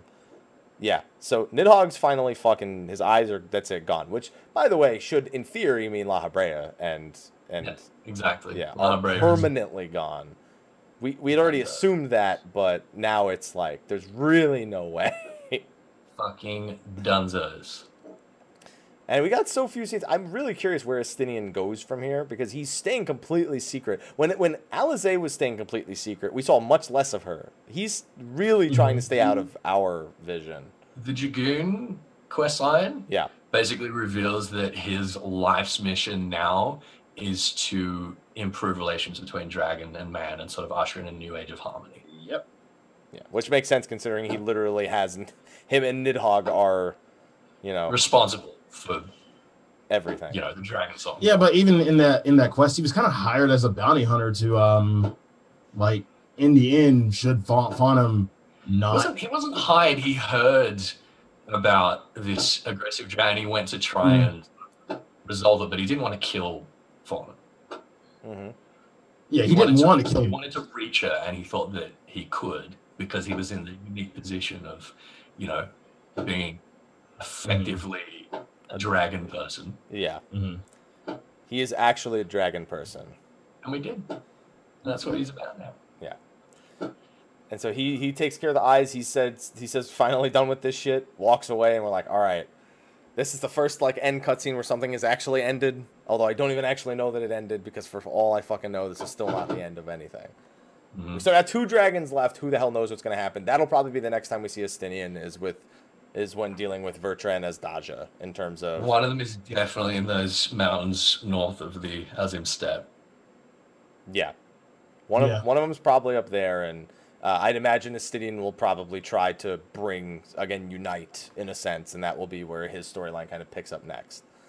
Mhm. Then we finally have the introduction to Omega, where they're like, "There's this big fucking hole in the ground. Uh, let's go down there, uh, see uh, see if there's any technology we could uh, learn about." And Jessie's like, "Nope, nope, I f- nope." I remember everything. You say this every time. We never fucking do anything with it, and we, then we just leave and are like, "No, it's too dangerous." uh." I love Jessie as a character. She's Um, great. she is awesome. And then she's like, and just to make sure you stay on you stay on your promises, I've hired I've hired Albert somebody. Wesker. I've, I've I've hired somebody to over to help oversee these operations, and he's just like he- he- he- he's just he, uh, as Cid at this point is just like, oh, Jessie, wait, what? no. You, no, there's only one No. person you could have possibly hired. And then Nero has the glass and goes, "Hey, guess who's here, Cid?" And he's just like, oh. and even Biggs and Wedge are like, and then Jessie's like, she went full Nashu in that cutscene. She literally went full Nashu in that cutscene. Terrible. terrible, terrible. It's kind of like the, the the Seinfeld meme of like everybody. Yeah, yeah. with with with Newman. Yeah, Newman. Newman's like, that is that is hundred percent accurate, and that leads us into uh, the interdimensional rift, which just came out today, but we've at the last minute decided to include it. We'll talk about the story first, then I'll get your thoughts on the actual encounters and expectations going into Savage. Sound good? mm-hmm. So, I mean, it starts off pretty much right where it left off. We're going to find out, but it something that didn't happen before is now there's all this goop. now we've now Well, it's not goo. It's it's aether. it's ether, but it looks like it Yeah. looks like goop, like Ghostbusters goop, as far as I'm concerned. And uh, we're preparing to go in there, and all of a sudden, this chocobo doesn't belong here. Look at look at this art. Even they're like, that's clearly a Yeah. chocobo, but it's But also it's not. clearly not a chocobo. and we're introduced to Alpha, who is, by the way, a throwback to Chocobo Dungeons, which uh, is an old game that came out back on the PlayStation. And he is basically our guide and our allowance into the interdimensional rift. We go in there, and immediately we're like, we're see through, and he's not. And immediately something happened that I didn't expect. Omega pops up and he fucking talks to us. and this was one of my favorite points of the interdimensional rift. Omega, while he's still technically a, like a soulless form, like he has, he's like a Mhm. one-minded individual. He has a fucking personality, which immediately Oh. struck me as a major positive point for the interdimensional rift. I mean, is it really a personality or is it inquisitiveness? Because it doesn't it doesn't seem like Omega has a hardcore personality here. It's testing us. It's running a project. It's running a science a, a big ass science project. Hmm Yeah, where he holds all the cards. We learn how we we know how many cards he holds while we're in there, and later we'll learn how Mhm. many cards he actually holds. Mm-hmm. And he basically go and we're like, what if we don't want to participate in your little experiment? He starts erasing us from existence, and we're just like, uh, okay, say yes. Please just say yes, everyone. Don't don't talk about just yes, because otherwise we we disappear. He's like, you're Right. only allowed here because I let you, so just fucking listen. Mhm. Right. And not to mention, Midgardsormr gives us the truth about Omega as well, which is another big thing. Even Midgard that Stormer. wasn't that wasn't expected. Yeah, Like, I didn't think Midgardsormr was gonna have anything to do with. I would have never suspected Midgardsormr had anything to do with, with Omega. He basically Right. lets us know that Omega's fucking alien from another dimension, from another from another existence. Well, he's from another uh, shard, presumably. Yeah, he's from another shard, and he's an asshole. Yeah. Ah. The Allagans, the Um, Allagans basically found him and studied Mm-hmm. him, and, and after he had kind of come to our shard with none of his power, he began to Mhm. self regenerate and repair, and uh, and they used him to advance their technology. Yeah. Basically, he put them forwards. Like they, they developed etheric chemistry, and Mhm. they'd got to the point where they could like, um, they, they they couldn't understand what he was about, but they got to the point where they could like start some rudimentary repairs on him. And Yeah. as the more they studied him, they just went into the space age in like a matter of decades. Um, Midgardsormr says that they're like intrinsically tied together. We know that Midgardsormr has like a, a deal with Hydaelyn, Yeah, right? Mm-hmm. I can't help but feel like Midgardsormr came to the source either because of Omega or more likely fleeing Omega. Well, considering what we learn Omega's true purpose actually is, I wouldn't be surprised if he was actually fleeing Omega in the first I, place. I think I think that the true nature of his agreement with Hydaelyn is as much about um, stopping Omega from coming back as it is about protecting Silvertear. And I think that's really interesting. I think Midgardsormr is scared of him. Oh yeah, he's absolutely terrible. Because we learned very quickly that Midgardsormr, even in the interdimensional rift, he's as subject to erasure from being someplace he doesn't belong as everyone else is. Mhm. So he is he is, and also he's in he's still a fucking infant slash mount at this point. So he Mhm. really has none of his power, pretty much. So, in broad strokes, Omega is trying to evolve himself Yeah. into the ultimate being. Yeah. Um, and he makes he, he by doing so he wants to fight other powerful beings, which explains why he was effective for the Allagans to be used against Bahamut, why he was effective for us to be used against Shinryu. Obviously, the Allagans managed to like make some sort of restraints that he's managed to break free Well, of. we broke him free, pretty much. Uh, yeah, yeah, effectively. Um, now, the interesting thing, um, and the thing moving forward that is going to be the most important, is that he makes no distinction between what is real and what is imagined. Is that he, he learns about other beings, other creatures, or whatever that are, are powerful and that he thinks are, are worth sort of pitting himself against. Um, and he doesn't care whether they're historical, whether they're a fairy tale. I mean, we got another Halicarnassus, and it's not the Halicarnassus from the Void, is a Halicarnassus from an old fairy tale. We got um, uh, Exdeath, again, from an old fairy tale. So the X Oh, Death that we see drawing power from the Void, he's not actually drawing power from That's the Void. just what that's what his fairy tale is. Yeah, that's what he. That's Yeah. what his fairy tale is. And uh, Omega has the the power and the the quantity of ether to be able to sort of Simulate it. Yeah. Um, so it means that basically there there are absolutely no rules for what we can fight. Yeah. If you if you go into your minion guide and you look at like wind up minions of characters from previous Final Fantasy games, they Mhm. tend to say that there's some old like Eorzean story uh, or, or fairy tale or whatever which is associated with them. So we could be fighting anyone from any Final Fantasy game in pretty much the same way as they appear in that Final Fantasy game and just explain it being like, oh, well, it's not a historical thing. It's just like an old fairy tale. Um, I'm scared. So, by, by the way, uh, I'd like to read you a quick excerpt from my Wind Up Exdeath minion. Retrieved Uh-huh. in the Delta Deltascape, this full metal automaton is a recreation of a terrible villain appearing in ancient legend. While its silent blue armor suggests the figure is a knight, Exdeath was believed to be a powerful warlock born from a tree. Mhm. So there you go. I mean, that's literally Yep. just saying this is his legend, and it's exactly Yeah. Final Fantasy V's plot, pretty much. Yeah, yeah, exactly.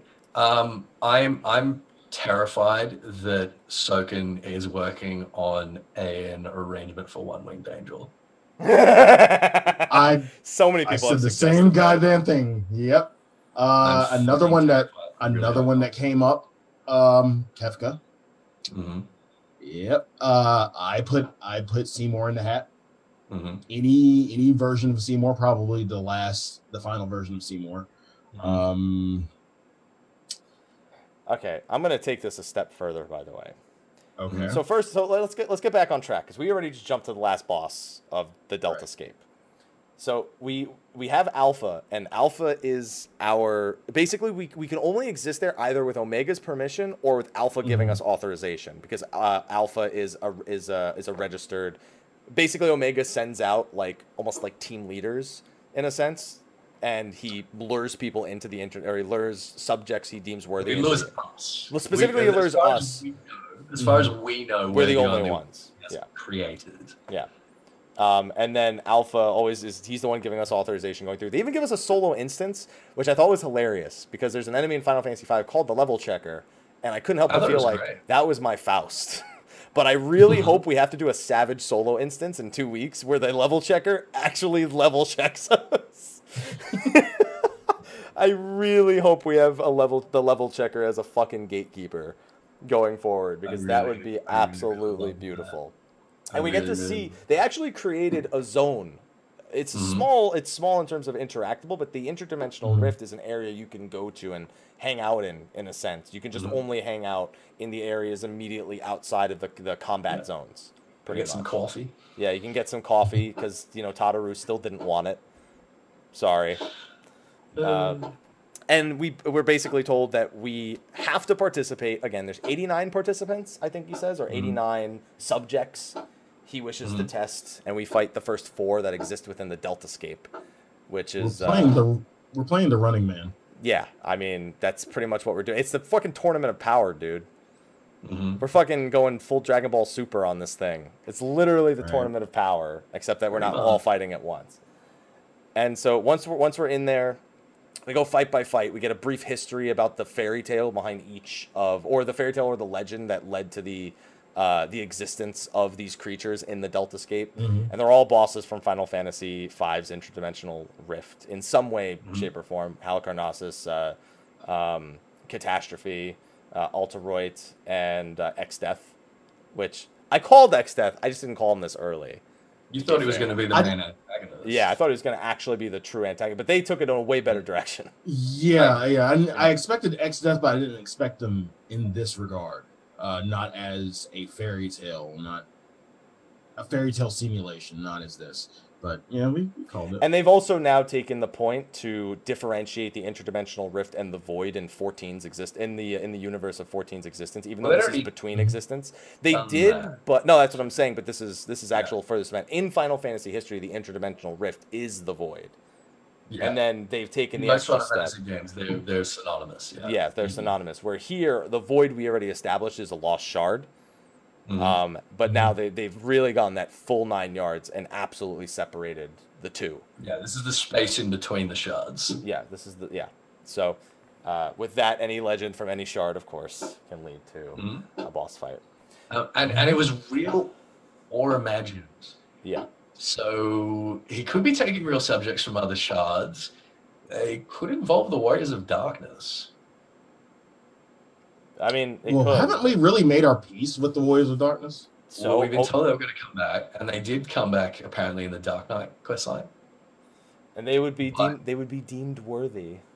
But if he's dragging us in, he'd be dragging the Warriors of Darkness in for the same reason. So, so he explains when when everything's said and done, Omega basically explains that in each of these stories, there's been the overwhelmingly powerful antagonist that a much much weaker hero has somehow been able to surmount due to some sort of you know, miracle or whatever. So he wanted to mm-hmm. establish whether we possessed this quality. Yeah, um, So basically, he's grooming us to fight him effectively. yeah, and that's the big Mhm. thing. He basically defeated. He he was originally used by the Allagans to contend with Bahamut. He was then Mhm. later used to defeat Shinryu. He beat both of them, and now all he wants is another even stronger opponent because by facing stronger opponents, he evolves in a Mhm. sense until he becomes an actual god, like, and nothing can contend with his power. And then who the fuck knows what would happen at that point?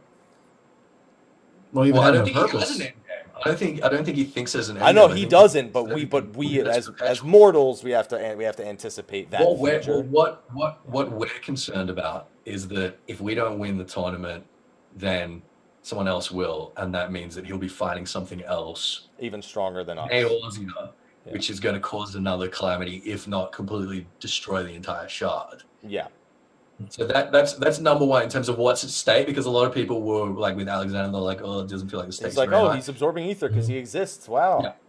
I mean, that's that's that's number one for Omega. What's at stake? Number two is that he's basically threatened to kill everyone in the world. Yeah, if we if we don't part if Yeah. we as the heroes don't participate, anywhere he wants. yeah, He can summon anything anywhere that he wants. yeah, he's basically able to completely manipulate reality to the point where Mhm. if there's any sort of spatial like area, you can't manipulate. You can create life. You can create life. Yeah. I mean that's He You can make the calamity happen again, like you said. Yeah, he can only do minor life forms, but they're strong enough to Yeah. basically cause mass genocide if he wanted to. Right. Yeah. really do it. So if we don't participate in his experiment, he will literally just do. He will literally just wipe out mankind.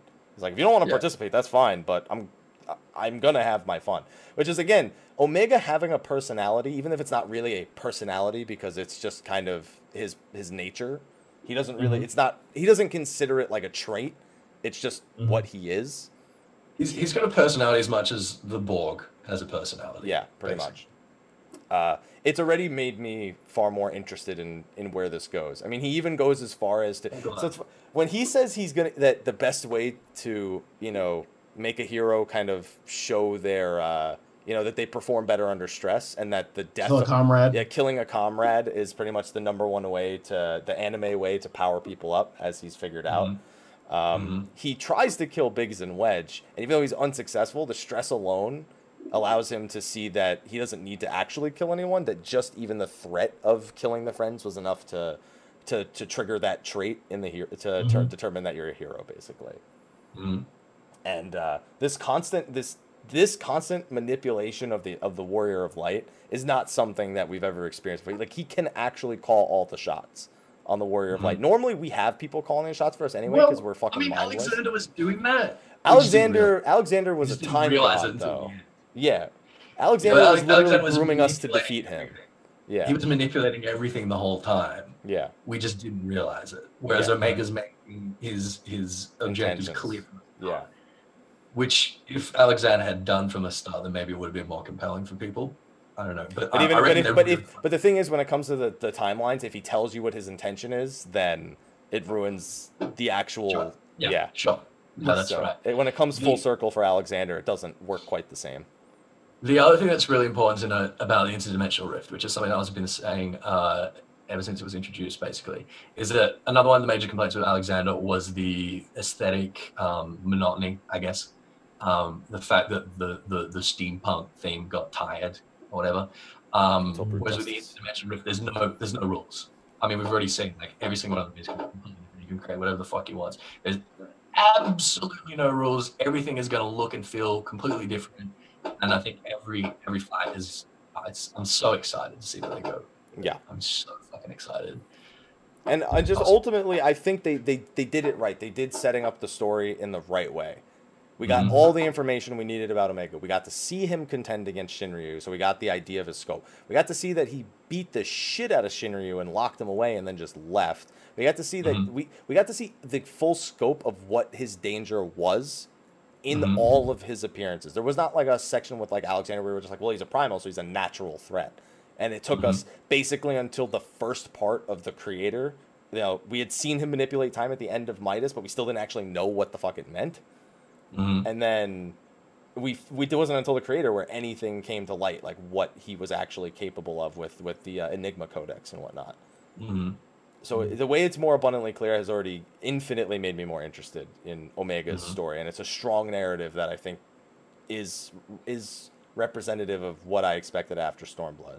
But is having is having all the cards on the table. So one of the cool things about Alexander and about Koido is that there were a couple of moments where there were like big twists, and you're like, Yeah. oh dang. Um, it seems that Omega might be pretty straightforward. It might be just a case of will we climb up the ladder, we become the most powerful being in the universe, and we defeat Omega and destroy him and satisfied. Like I, I, I hope We there's know, we be a twist. know it won't be that way. No. Yeah, I know it won't be that straightforward, but I can't help but feel like maybe that by playing all their cards this early, there's gonna be like less of a sort of holy shit moment. I don't think that. I think I it's still going to be yeah. Like you said, anything could happen in the internet. Anything could happen. Yeah, and that's why it's that's why uh, I feel like there's a lot of room to kind of go crazy for predictions in in terms of the near future. Well, I think it makes predictions like completely fruitless to be honest, because like literally anything can happen. Like there's no rules. There's nothing here being like, oh, but it, it's pointing in this direction or whatever, because there is no fucking direction.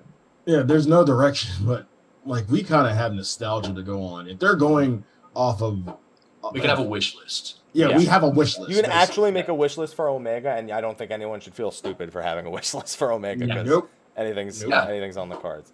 And Um, that's really cool. I think the big thing is we can actually make Savage canon now because Omega could literally want us to challenge stronger versions of the same Mhm. of the same uh, fairy tales Yeah, in a sense, that's possible. That to, to be fair, we wouldn't get like additional story, I imagine, but it would still be like Omega, basically Omega's calling back to you in a sense. Be like, I know you defeated these guys already, but I've made modifications to their, you know, I don't know, to their to the yeah, way they think. we think. could have like a Would- little bit of dialogue here and there in reference. Yeah, and that's what I'm saying. Would people be okay with just like a tad bit more dialogue? for fuck, they could do Super Savage in the interdimensional rift. They just creates a he just has a fucking alternate reality that we go to where it's I'm probably mm-hmm. still Yeah. using the minstrel, but I think we'll still use the minstrel. But I'm just saying like it's opened up literally any possibility anything could happen. It's the, the first time we can actually say absolutely anything can happen. Now, I think the most important thing when talking about Savage is that we already know one major distinction that will be different in the Savage version. And this comes from Yoshida's mouth himself. Something akin, akin to brute justice. There's already one unused music track in Omega Savage right now, and that would be the what is known as the last battle in Final Fantasy V, a remix of the last battle, which would be. Neo Exdeath, which leads us to believe yes, Exdeath will indeed have an additional phase akin to that of Brute Justice, where he takes on the form Mhm. of Neo Exdeath. Awesome. I'm into it. Yeah, and uh, Yoshi, and Yoshi himself said for Omega, we're gonna have a huge spectacle. Think Brute Justice. Be very excited, please. Which already has me well, very excited. Excited. um, but then we now that we've kind of covered what the bases are for Omega's Omega's plot, and you know, obviously we still have the mystery of Alpha. You know what his actual role is. You know where what's Nero gonna do? Like how is his play? How's his part in this gonna evolve? One thing I'd like to point out, I feel like we've already now confirmed Nero won't die. As much as I didn't wasn't 100% certain he would. there was a comment from Yoshi P regarding the event after the Crystal Tower and how they will conclude what was actually what actually happened after that with Nero, but that he's too busy with Mhm. Omega right now to explain Mhm. it. So, uh, Okay. yeah. So I just wanted to point that out as well. Um, I guess the only okay. questions now: Will we see Bartz? Will Will we see Gilgamesh? and Alpha is? Bartz. Well, Alpha is Bartz. I considered Alpha, but the thing is, Alpha Boko was Bart's companion, and Alpha is a direct, re- is a Yeah, direct I- I reference remember, to Chocobo like- Dungeon Three. So right. um, it's tough because uh, Bart's whole thing was against Exdeath. He didn't go Mhm. like going against Omega wasn't his thing. Not to say Right. it couldn't hear because they obviously you know they've already completely changed things around. I I don't think that. I think Alpha actually has a unique existence that isn't one hundred percent um, based on anything Final Fantasy V related. I think it will be an original take on what his purpose is in in, Fi- in Final Fantasy XIV. And that'll be great. But I guess Like no, I, no, no. Pretty go sure it's just a bait for us. yeah, yeah, I've been. I've But he been seems really for- upset with Omega when Omega speaks to us the way he does. Yeah, the cho- the, the chocobo eye, like It's the angry face. He's like, yeah. He doesn't know what he is. And we and we've been asking for like a fresh take on certain nostalgia. We talked about this a few weeks ago. Um, a fresh take on you know certain things, and this is not exactly it. You know, it's not a it's not a new exactly new story to Final Fantasy, but they're using it in a new way, and I can kind of accept that for now. Yeah, I like it. I'm I'm into it. I, I like the implications for Allagan the you know the stuff we're gonna learn about Allagan history Oh, as we go. and by the way, that that reminds me. You know how I've been blaming everything on Allagans? We now have to blame Mhm. everything on Omega because That's true because everything. Omega's responsible for the Allagans. yeah, Omega's legit. Like we've actually found a threat past the Allagans that would led them to be what than they. the Allagans, yeah. Yeah. It's crazy. It's the first time we've ever actually seen anything that's like older than an Alec and Yeah. interacted with it and I love I love the theory in the chat that Alpha's Papalymo. Fuck you. Someone said Alpha's if, if Alpha is Papalymo, I will eat my shades. so I'm gonna I want everyone to screenshot that right there and hold on to that for right. anywhere from six months to a year. All right, you're on, Lake. And and, and and keep that and keep that handy because we're gonna need that promise at some point because he'll either be eating shades or he won't be eating shades. And that's a 50-50 in my book. That's you reckon it's a 50-50? Yeah, it's a 50-50 in my book. All right, that's how statistics work. Yeah. Yeah. Okay. Well, there's Alright. only two results, so it's 50-50 for me. Okay. So now we have so now we've we've covered most of the lore implications. At this point, it would only be speaking uh, speculation, like Gilgamesh and Necrophobe is a big one that people are discussing. But now we have to talk Mhm. about normal mode because normal mode, as we knew, would exist as a story mode, and that we would be through it in Mhm. like an hour or two. You know, just queue Mhm. into each one, maybe have a mechanic that fucks people up once, and then go back in and you're fine. Fireworks are crazy, man. Anyway, it sounds like Oh, somebody's is like, that what that is? yeah, it's Fireworks. fireworks. Yeah. Yeah, they've been going for like five fucking days. I know today is Merca Day, Merca, but they've been going since like the 30th. Jesus fucking Christ. That's You gotta make sure they're working, dude. You gotta make sure the gotta make good. sure they're working. Okay. Yeah.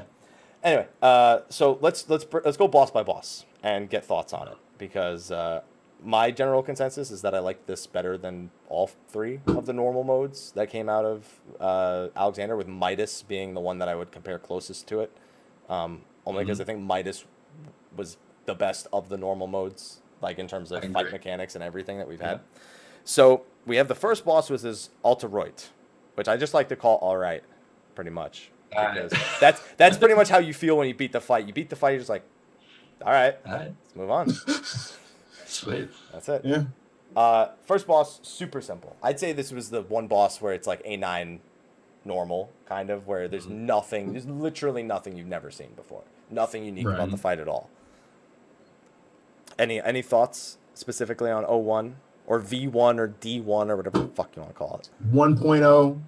I'm calling it 01. I'm going 01 through 12 because if Yeah. because here's the thing with Coil we did turn 1 through 5 then 1 through 9 then Mhm. 1 through then 1 through 4 then 1 through 4 and we just called them turns the entire time. I don't know if I can just Mhm. call them V1 2 3 4 and then when they go back to V1 I can call them V5 6 7 8. I'm going with 01 on this one. So, thoughts on all right? It was all right. Was all right?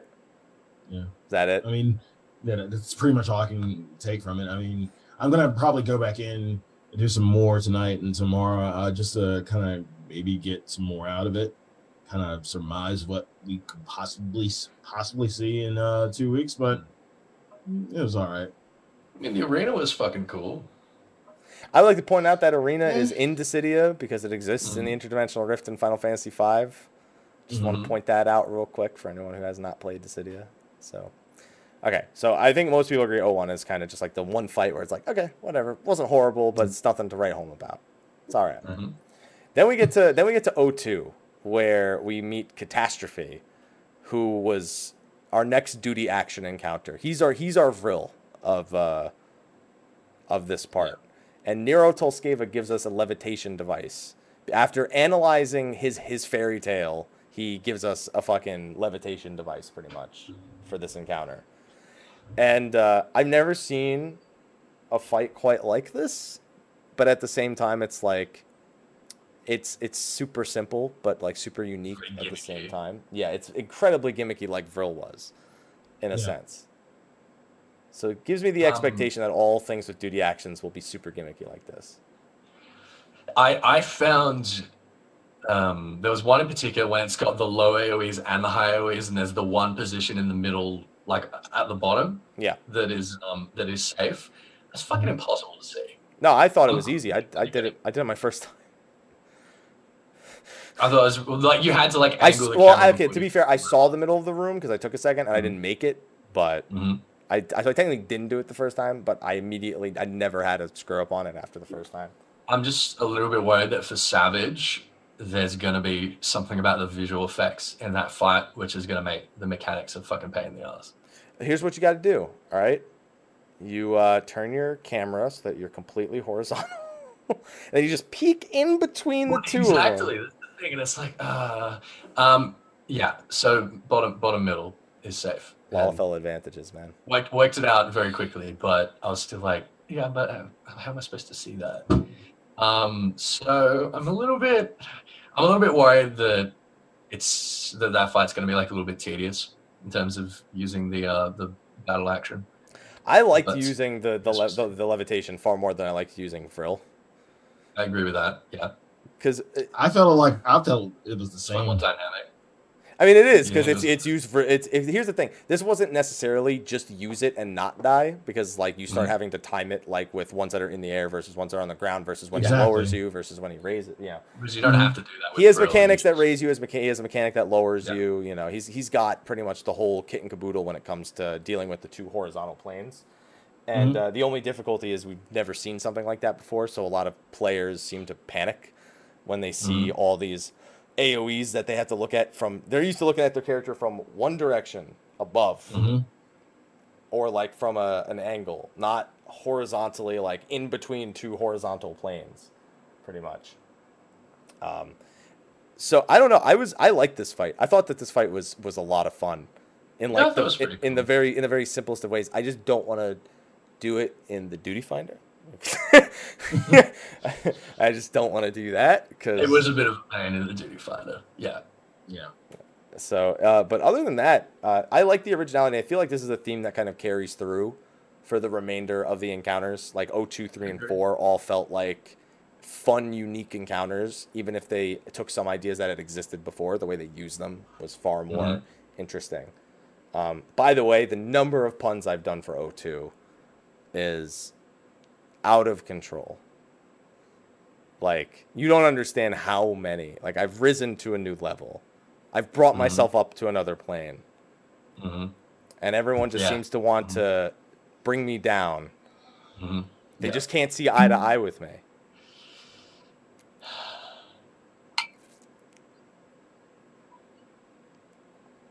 You guys know he doesn't pass, right? you know what's funny? When you were late earlier, someone said deduct his pay. And I was like, yeah, I'll do. I'll get on that. oh man, there you go. It was You, uh you, you, you got it out your system. You no, no, honestly, I've got I've got at least 20 more ready to go. But uh, you know, I'm gonna I'm gonna I'm gonna I'm gonna hold myself down before I hit rock bottom. All right.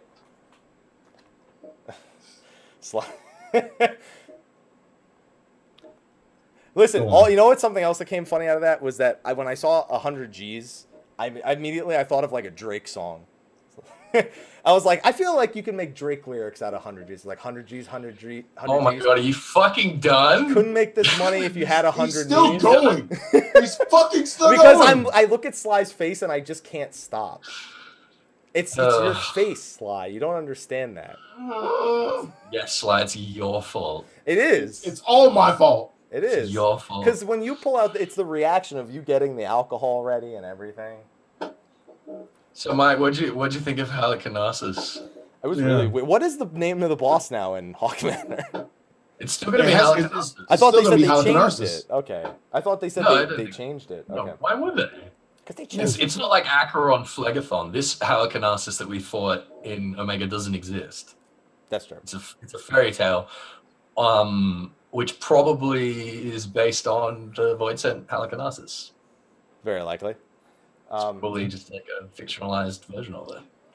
I like. I'll, I'll admit I like this version of Halicarnassus be- better than well, the. anything's better than a four-man dungeon version. Yeah. I mean, I mean, I mean, even still, even still, like uh, knowing the story of Amandine and you know Halicarnassus, and hmm. you know, I like this one.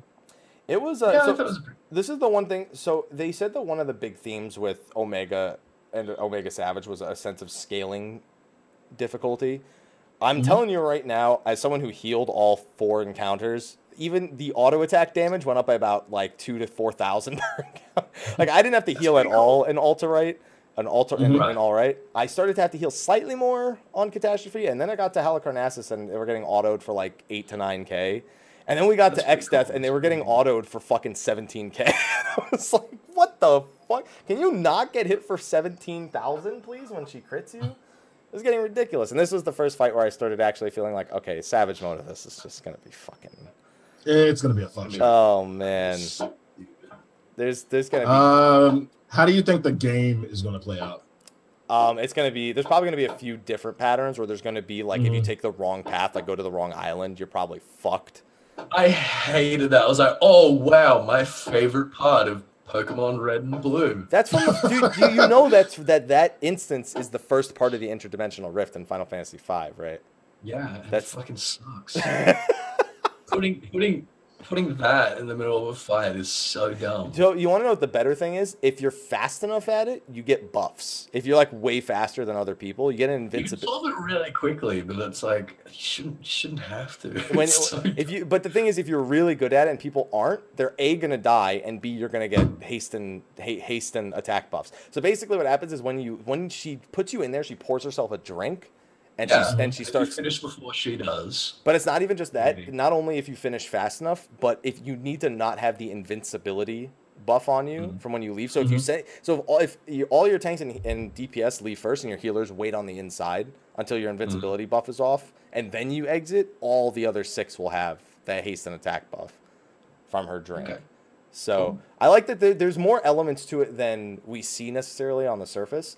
And I have a feeling there's going to be like landmines in the way and shit and Savage, or take the wrong path, or and then there's going to be multiple. I don't think it's going to be random, but I think there's going to be multiple different types, No. multiple multiple different types of uh of uh, of those of those panels right there. I, I Oh, the panels. The panels are fine. Not just the both. Of, I mean the, the I mean the layout of this the desert. Oh no, if we're still talking about that, no. Yeah, we are. Yeah, yeah.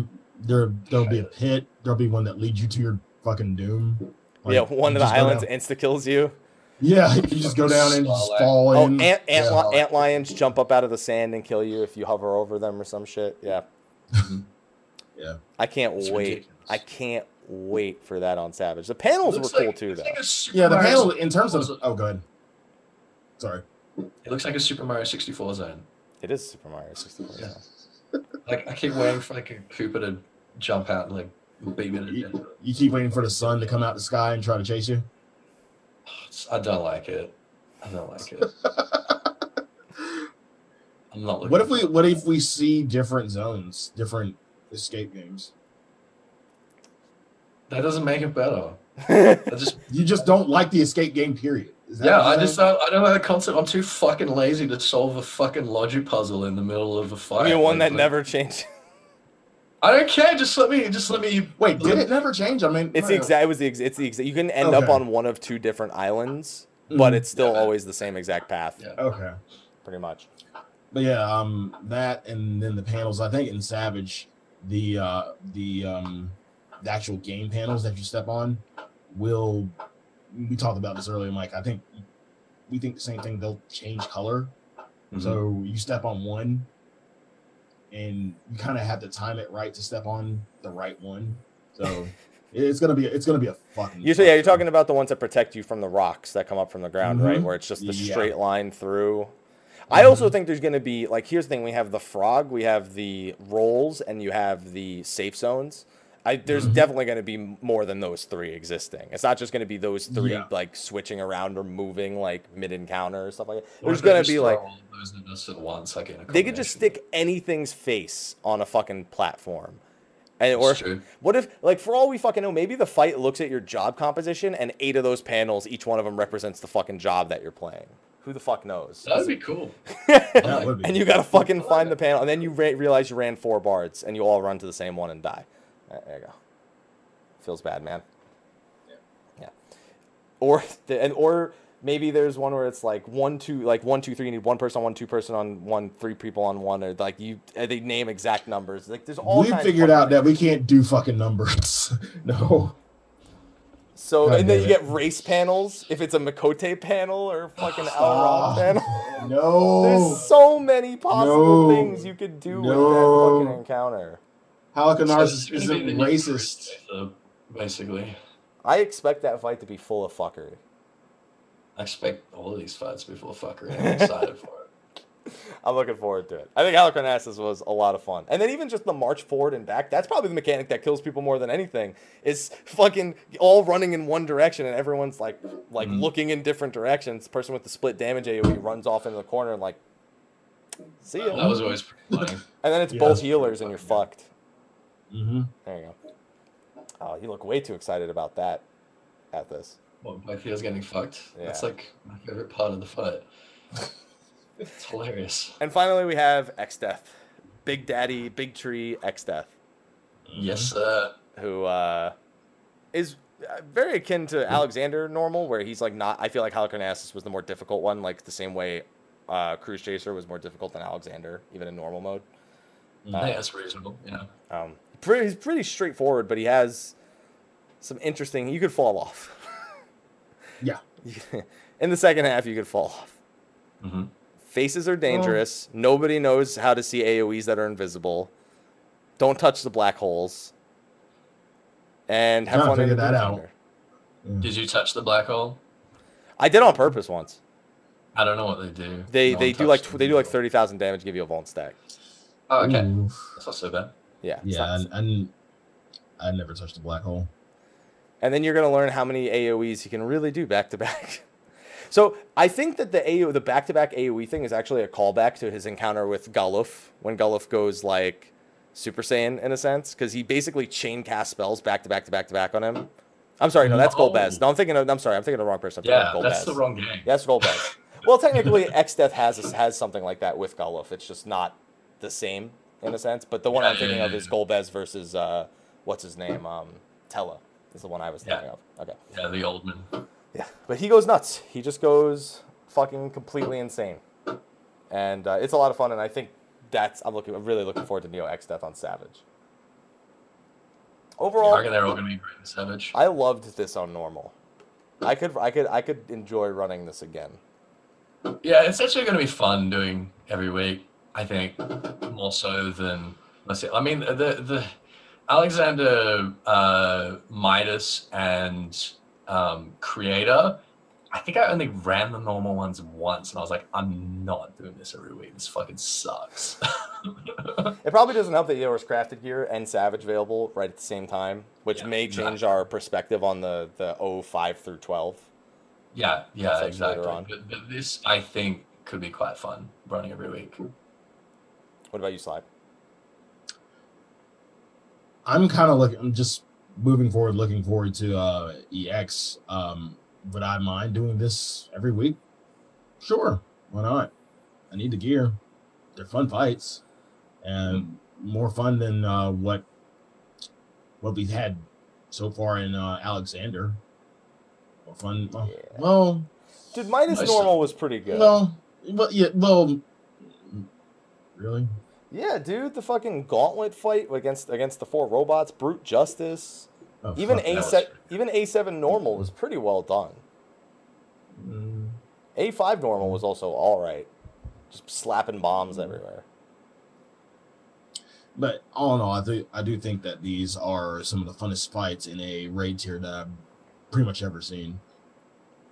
I just want I just want an escape. I just want a escape uh, escape game dungeon. That's all I want. A whole We've dungeon that's the- just escape games. Yeah, we've had Hall of the Novice Part Two at this. They can do an escape dungeon. Bardam Hard Mode will have an escape dungeon. I'm telling you right now.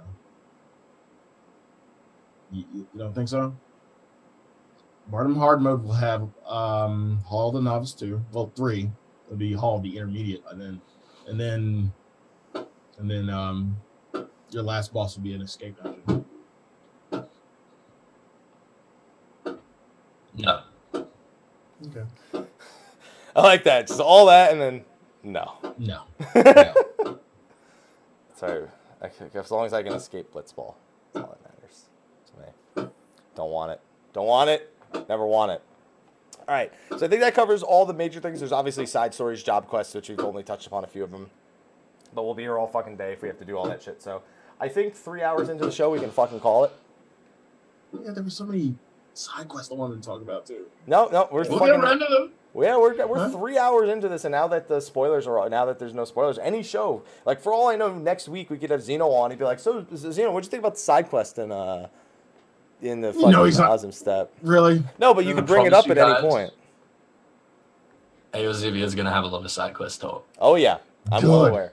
Because especially because I know all Ethos has to do is is watch my screen for two seconds, see how many unfinished ones there are, and go like, That one, that one, that one. That one? "I'll take questions from that one, that one, that one, that one." There you.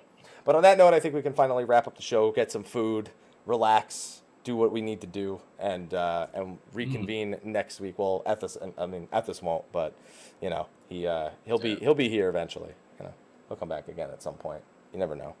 You never know when. So Ethos, why don't you uh, tell everyone where they can find your face?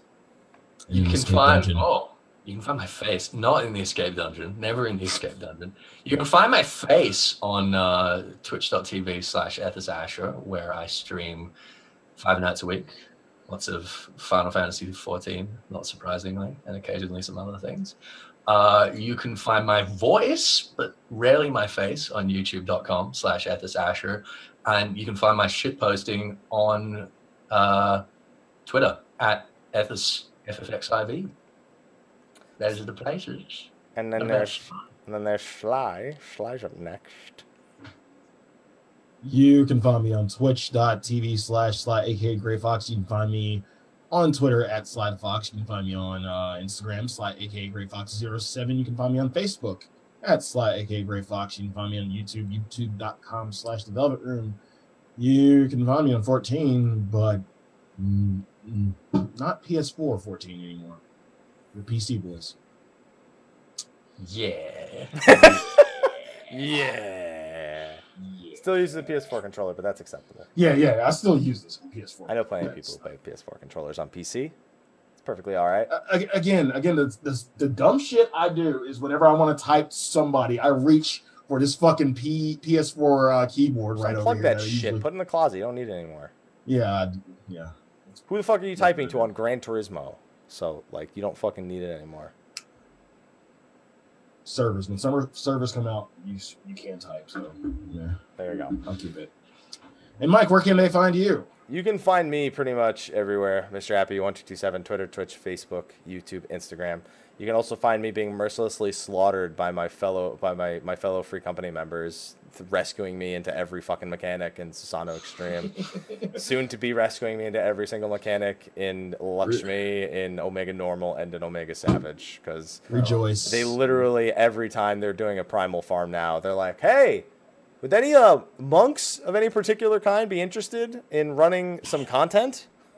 Any in Oh, particular?" Someone else will raise their hand and be like, "Not you." So uh, yeah, I'm gonna die a lot more. And the sad thing is, a lot of people liked it. In fact, a few thousand, tens of thousands of people liked it. and they want to see me die more. And I wish I hadn't. Rip. I wish I hadn't. Wish I hadn't done that. wish I You hadn't done that. me on, buddy. It's my own fault. I, I brought this upon myself, unfortunately. All right. Well, on that note, uh, we're gonna move over into a very short post show. I'm gonna eat dinner, get working on Omega Normal guides, and I think we can call that a wrap. Thank you everyone for joining us. Next week will be Bully of the Realm. Zeno will be joining us to talk about his preparations for Savage, his thoughts on the recent, uh, you know, obviously the tank changes and Stormblood, and uh, just to get his overall thoughts on Stormblood thus far and what his uh, his hopes are for things like Super Savage and whatnot. So, enjoy that show next week. We will see you then, and until then, take care. Bye. See you next week. Hey. Hey. All right, we had a few subs and cheers, so Hey. thank you